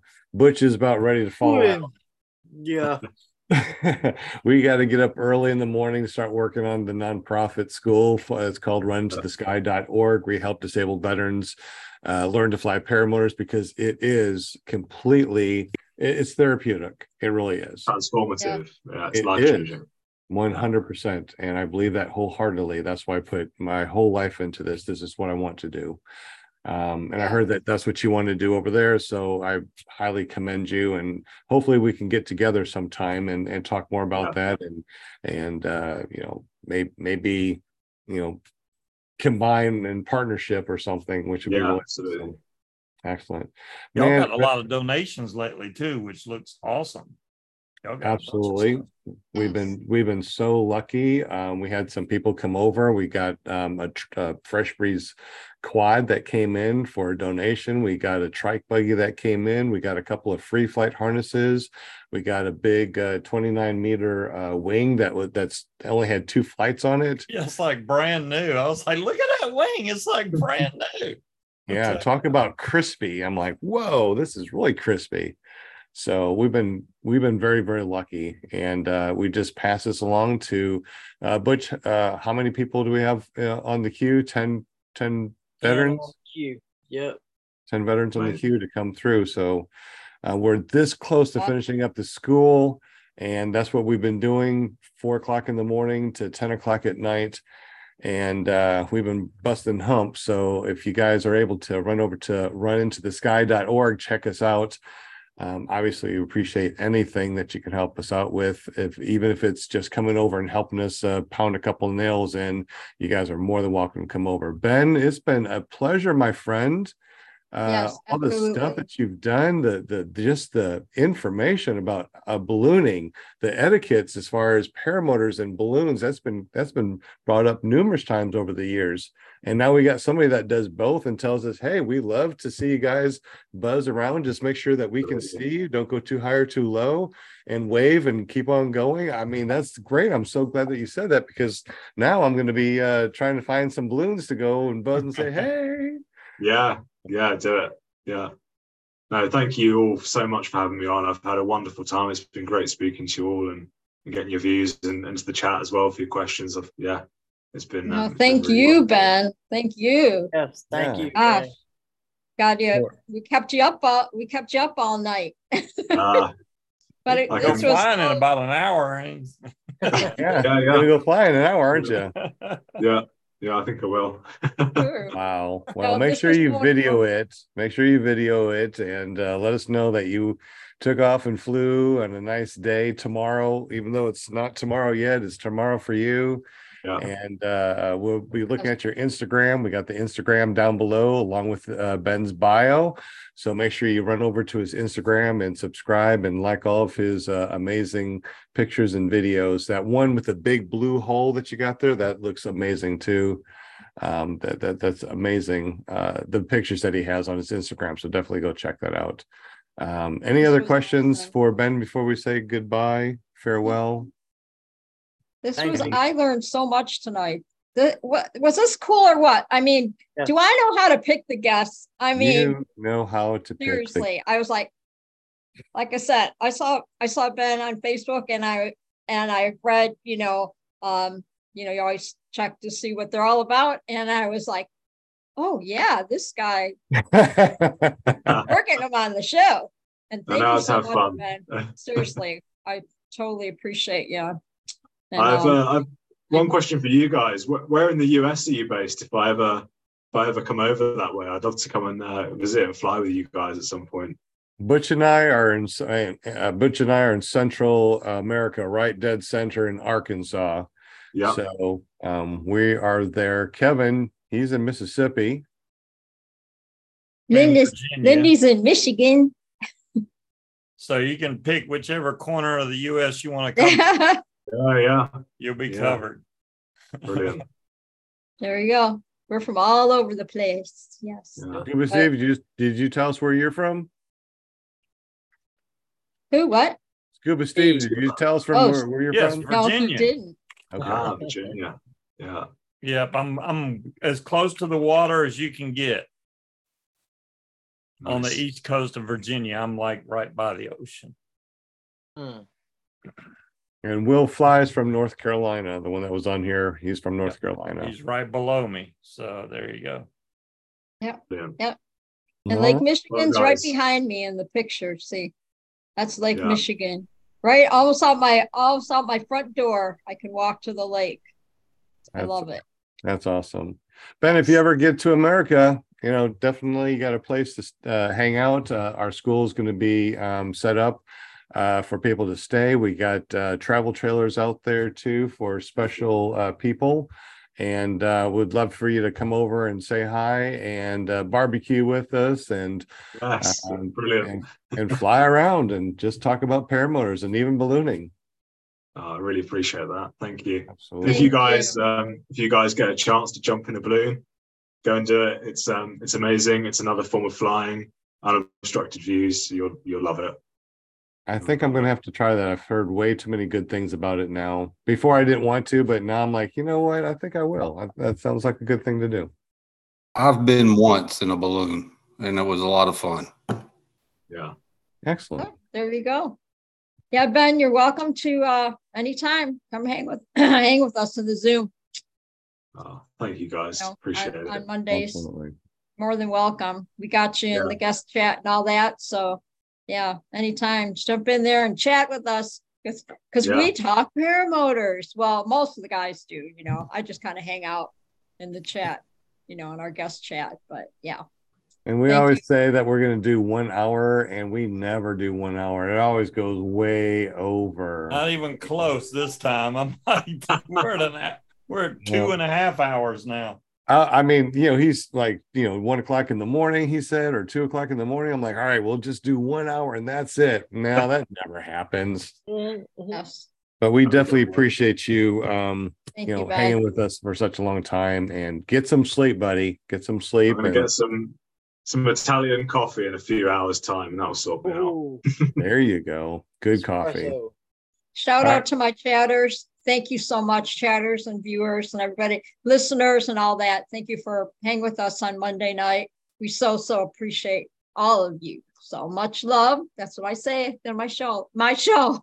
Don't I say my show? Always. Does that work now? See, I started you guys on it. Well, on on my Zoom, Mine when I do doesn't do this, it. it And does. I parts. updated, yeah, I When even I updated my Zoom, but my camera just will not, it'll do the thumb. If if I do this, it has little hearts that come out. If I do this, it lightens and then it does these sparkly things. Oh, look at that. did- oh, See, and I and I upgrade I updated this today. So I don't know where that's at. I mean, it's updated now. What are you supposed to hit? I don't know, but here's my I like how, yeah, the little hearts come up. Don't forget to Yeah. potty before you fly. Yeah, that's, yeah, well, there you go. Don't forget what? Don't forget to potty before you fly. Yeah. I was going to say that- to Ben, don't take any terminally ill p- people on your hot air balloon because you know you had oh. that that guy that got that was terminally ill with cancer and decided to get in a helicopter and jump out when he was two Ooh. or three thousand feet in the air. what? Yeah, Was this what when was this? What what? this has been years ago. Bill Burr talked about it. It um yeah, the this guy his his dad turned the business over to his son, and his son had been running the business for like two weeks. And this guy was like, Yeah, I wanna I wanna go fly in a helicopter. So they did. And when when they took off in the helicopter, the guy just unbuckled his seatbelt and jumped out of the freaking helicopter. So yeah. There's a pilot here in Italy. He had a he had a passenger die during the flight. Um, didn't tell him beforehand that he was terminally ill. And he landed, had to tell the family, and the family apparently weren't even remotely surprised. They were like, "Yeah, we thought it would probably happen today." Wow. So they knew. It's The Yeah. last, the last thing he did was being up in the air. It's worst place to go, isn't there? No, no. I mean, honestly, for me, you know, that'd be the that's where I would want to go. Yeah. Right. You know, I mean, if I'm gonna go, I'm gonna go where I love. Go. That's that's what Bill was saying. He's like, that dude's a hero to me, man. He he went out the way he wanted to. He Yeah. didn't let Wow. cancer kill him. He went out the way he wanted to. It sucked Yeah. for the helicopter pilot though, because he just took over the business. You know, it's like, man, Oh man. that's got to suck for you, dude. Well, Oh. Anyway, what a wonderful Yeah, what a wonderful way to end the Fun show. filled podcast Uh, Great scuba, note I've doing to some leave football. on. All right. But anyways, had a great time, Ben. Thank you so much for all the information. You're definitely guys. have a wealth of information. Uh, I don't even think that I, I'll have to watch this again just to to re remember everything that you talked about. I mean, just so much information. And thank you so much, my friend. Absolutely had a blast. Thank you guys. I had a great y'all. time. All right, buddy. Well, have a great evening and thank you again. Um, you're more than welcome to sign off. We're going to say goodbye and farewell to everybody Bye, else. Steve. Do their sign offs. So thank you so much, Ben. You can either go or stay. We appreciate you. I'll, I'll so stay much. for a minute and see the Okay, sign okay. then- Okay, excellent. Well, thank you again. Uh, uh, Ben Raven, guys, uh, from the UK. Make sure you check out his um, Instagram down below, his bio. Uh, go over to his Instagram, obviously, and say hi and uh, love and love and love all of his stuff that he does. It's so awesome. Butch Fly from ppgbutch.com. He is the director of operations over at runtothesky.org, our nonprofit to help disabled veterans run into the sky. Uh, Butch, tell us a little bit about Run to the Sky, the director of operations, how many people we got going, and looks like he's nodding off because he's so tired. Butch Yeah, is rolling to the sky now. I'm just saying. yeah, yeah, he is. uh, I've been doing a little foot launch here lately. Oh, okay, good.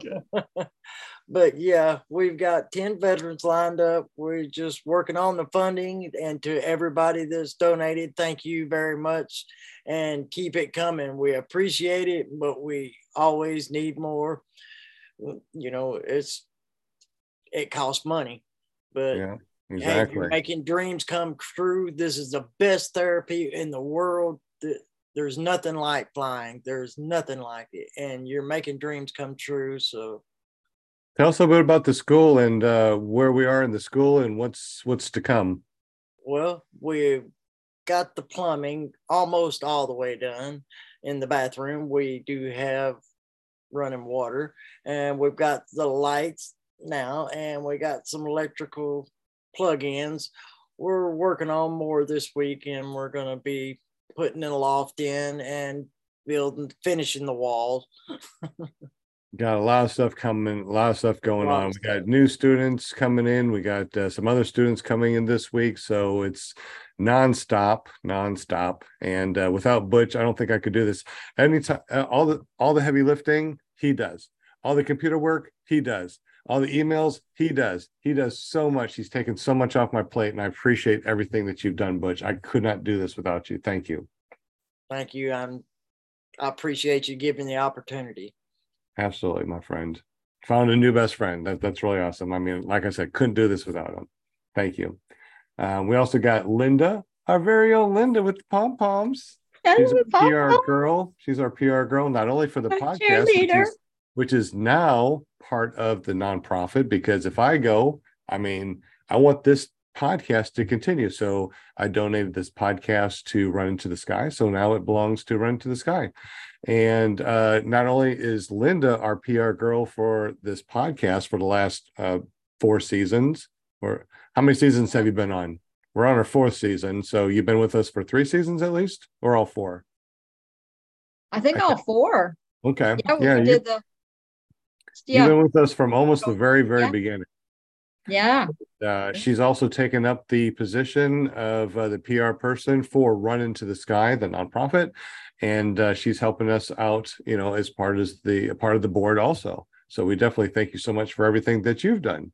Now you got a famous son that does love it. something also too and does a podcast. What's that all about?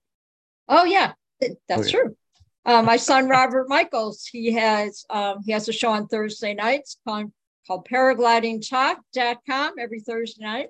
And uh, we, he always has awesome guests, and we just have really a lot of fun with it. And like I said, I got interested in and you know seeing what he he does and everything, and um and now you know now I I yeah I message him and say hey there you should get this guest on your show you know and and we go back and forth on it. We just have really good time with it. And I've made in the last four years, our paramotor failure has gotten so huge. It has. It's amazing. And every guest that I get on here, I look at as another, you know, as a, a new a paramotor friend, a new paramotor family, family member. And then it's like when I get the guest on, then they get introduced to all kinds of people and and make new friends and find out you know, learn where the fly-ins are and all that stuff. And it opens a, Right. a whole new world for them too. So You need to tell you need to tell Robert about uh, Ben. Maybe Ben maybe Ben can jump on another show. yeah. Oh, I will. Yeah, definitely will. I'm going to send him the link so he can watch the show, you know, watch it later or whatever. Definitely. Yeah, I'm Yeah, always sending him stuff. So it's fun. Yep. And sometimes he'll get a guest on the show and I'll be like, wait a minute, how'd you get him on there? So, you know, so quick or whatever. And and uh, but we, like I said, we just have fun with it. And then of course Wednesday night is Jade Jade Lear has her show. Um, just want to fly. And uh Paramotorgirl.com. yes, paramotorgirl.com. So you gotta check her out. And uh yeah, on Wednesday night, she always has a really cool show. Absolutely. Well, we thank you so much, Miss Linda. We appreciate everything that you do. I appreciate we you guys. You're Don't know what we'd do without you either. You're my family. Absolutely. We also we also got um, our very own Kevin uh, from Mississippi that comes all the way over to Arkansas to train over at paramotorarkansas.com. And uh, how are you doing on your training and how do you feel so far? You're getting pretty close to taking your solo, aren't you, buddy? I am. I uh, came and spent uh, the weekend in Arkansas. Uh, helped around uh, um, putting things together and did my first uh, was it power taxi without uh, um, A wing. a wing. Thank you. Yeah. I know it's getting late for it's getting late for everybody. And you found out what 80 cc's is as far as power and the thrust on 80 cc's blew you away, didn't it? Right. It did. It did. So, but uh, if you're not ready for it, it'll uh, it'll take you for a ride. That's for sure. Well, Kevin, Yep. can't wait for you to get back over here and finish your training, get your first solo, so you can uh, be part of the flying family. You're always you're already part of the family, but you want to get up there and feel what it's all about. So, can't wait for you to get up in the air, bro. I mean, thank you. Absolutely. then, of course, we got our Scuba Steve. What's up, Scuba Steve? Yes, He does a podcast on Friday, and he does a vaping slash paramotor uh, uh, podcast uh, every Friday over at paramotordude.com. Tell us a little bit about that, bruh. Yeah, that's what we do. I mean, I, I do a show about vaping. Does not allow on Ben's balloon, by the way. Just make sure. Um, yeah, well, see the things that we learn, right? I didn't know it's like, oh, you You can't know even vape. I know you can't smoke, but you can't vape on this balloon. That sucks. You're I'd be on- like, you're yeah, the take me launch down. Field. need- You're good on the launch field. It'll tell me which way the wind's going. there you go. For the launch only, the launch only. so yeah, we just um we just talk about vaping, a lot about paramotoring now because it kind of takes over once you start flying. It's uh, you know, it's it just becomes part of your daily life. It seems like everything is, you know, you like paramotor this, paramotor that. And, and Kevin, I look forward to seeing you fly, man. I, you know, if you're doing that powered taxi, then your next step is in the air, dude, which is going to be awesome because you know it, it's like you've been. It's you're taking a long time to get it done, but when you get it done, that feeling of accomplishment is all the better. You know, it's like I I There freaking did it. You know, it's it's going to I'm be so awesome. excited for you, man. It's going to change your life. Yeah, I'm, I'm look, I'm looking forward to it. So looking Oh, forward yeah. to it. can't wait to see it, man. I know Sean will get video, even if he's Oh on yeah, the stupid Ninebot thing. yeah. He he will. Absolutely, absolutely. Well, thank you, Scuba Steve. Thank you, Ken. Thank you, Paramom. Thank you, Butch, and especially Ben Raven for jumping on the show at two o'clock, three o'clock, and four o'clock in the morning, his time in Italy. Dude, I don't, I don't know how you do it, but thank you so much. Uh, enjoyed the conversation immensely. yes. Super fun. Absolutely, you all. Ben. Thanks All again, right. And I can't wait until the next time we go out and uh, run to the sky together. Yeah, quite right. There you go. Cheers, guys. out. Blue skies and all that. Bye. Definitely. Bye. Peace out, everybody. We love you. See you next ya. week. Bye. Bye. Peace. Hearts, real quick. We got to do some hearts. here. No, no, no, no hearts. Come on, hearts. Go, go. Hearts go. don't work. Hearts. There we go. There we go. All right. Mine Come don't on, work. Scuba. Come on, Scuba. You, you can do I it. got, I got the broken heart, man. I got a broken heart. Come on, dude. There we go. Got the hearts Maybe if I had heart surgery, I could. No, I don't. oh man, what a wonderful, wonderful evening. Thank you guys so much. I appreciate you. Thank All you. right. All right, Y'all peace out. fun.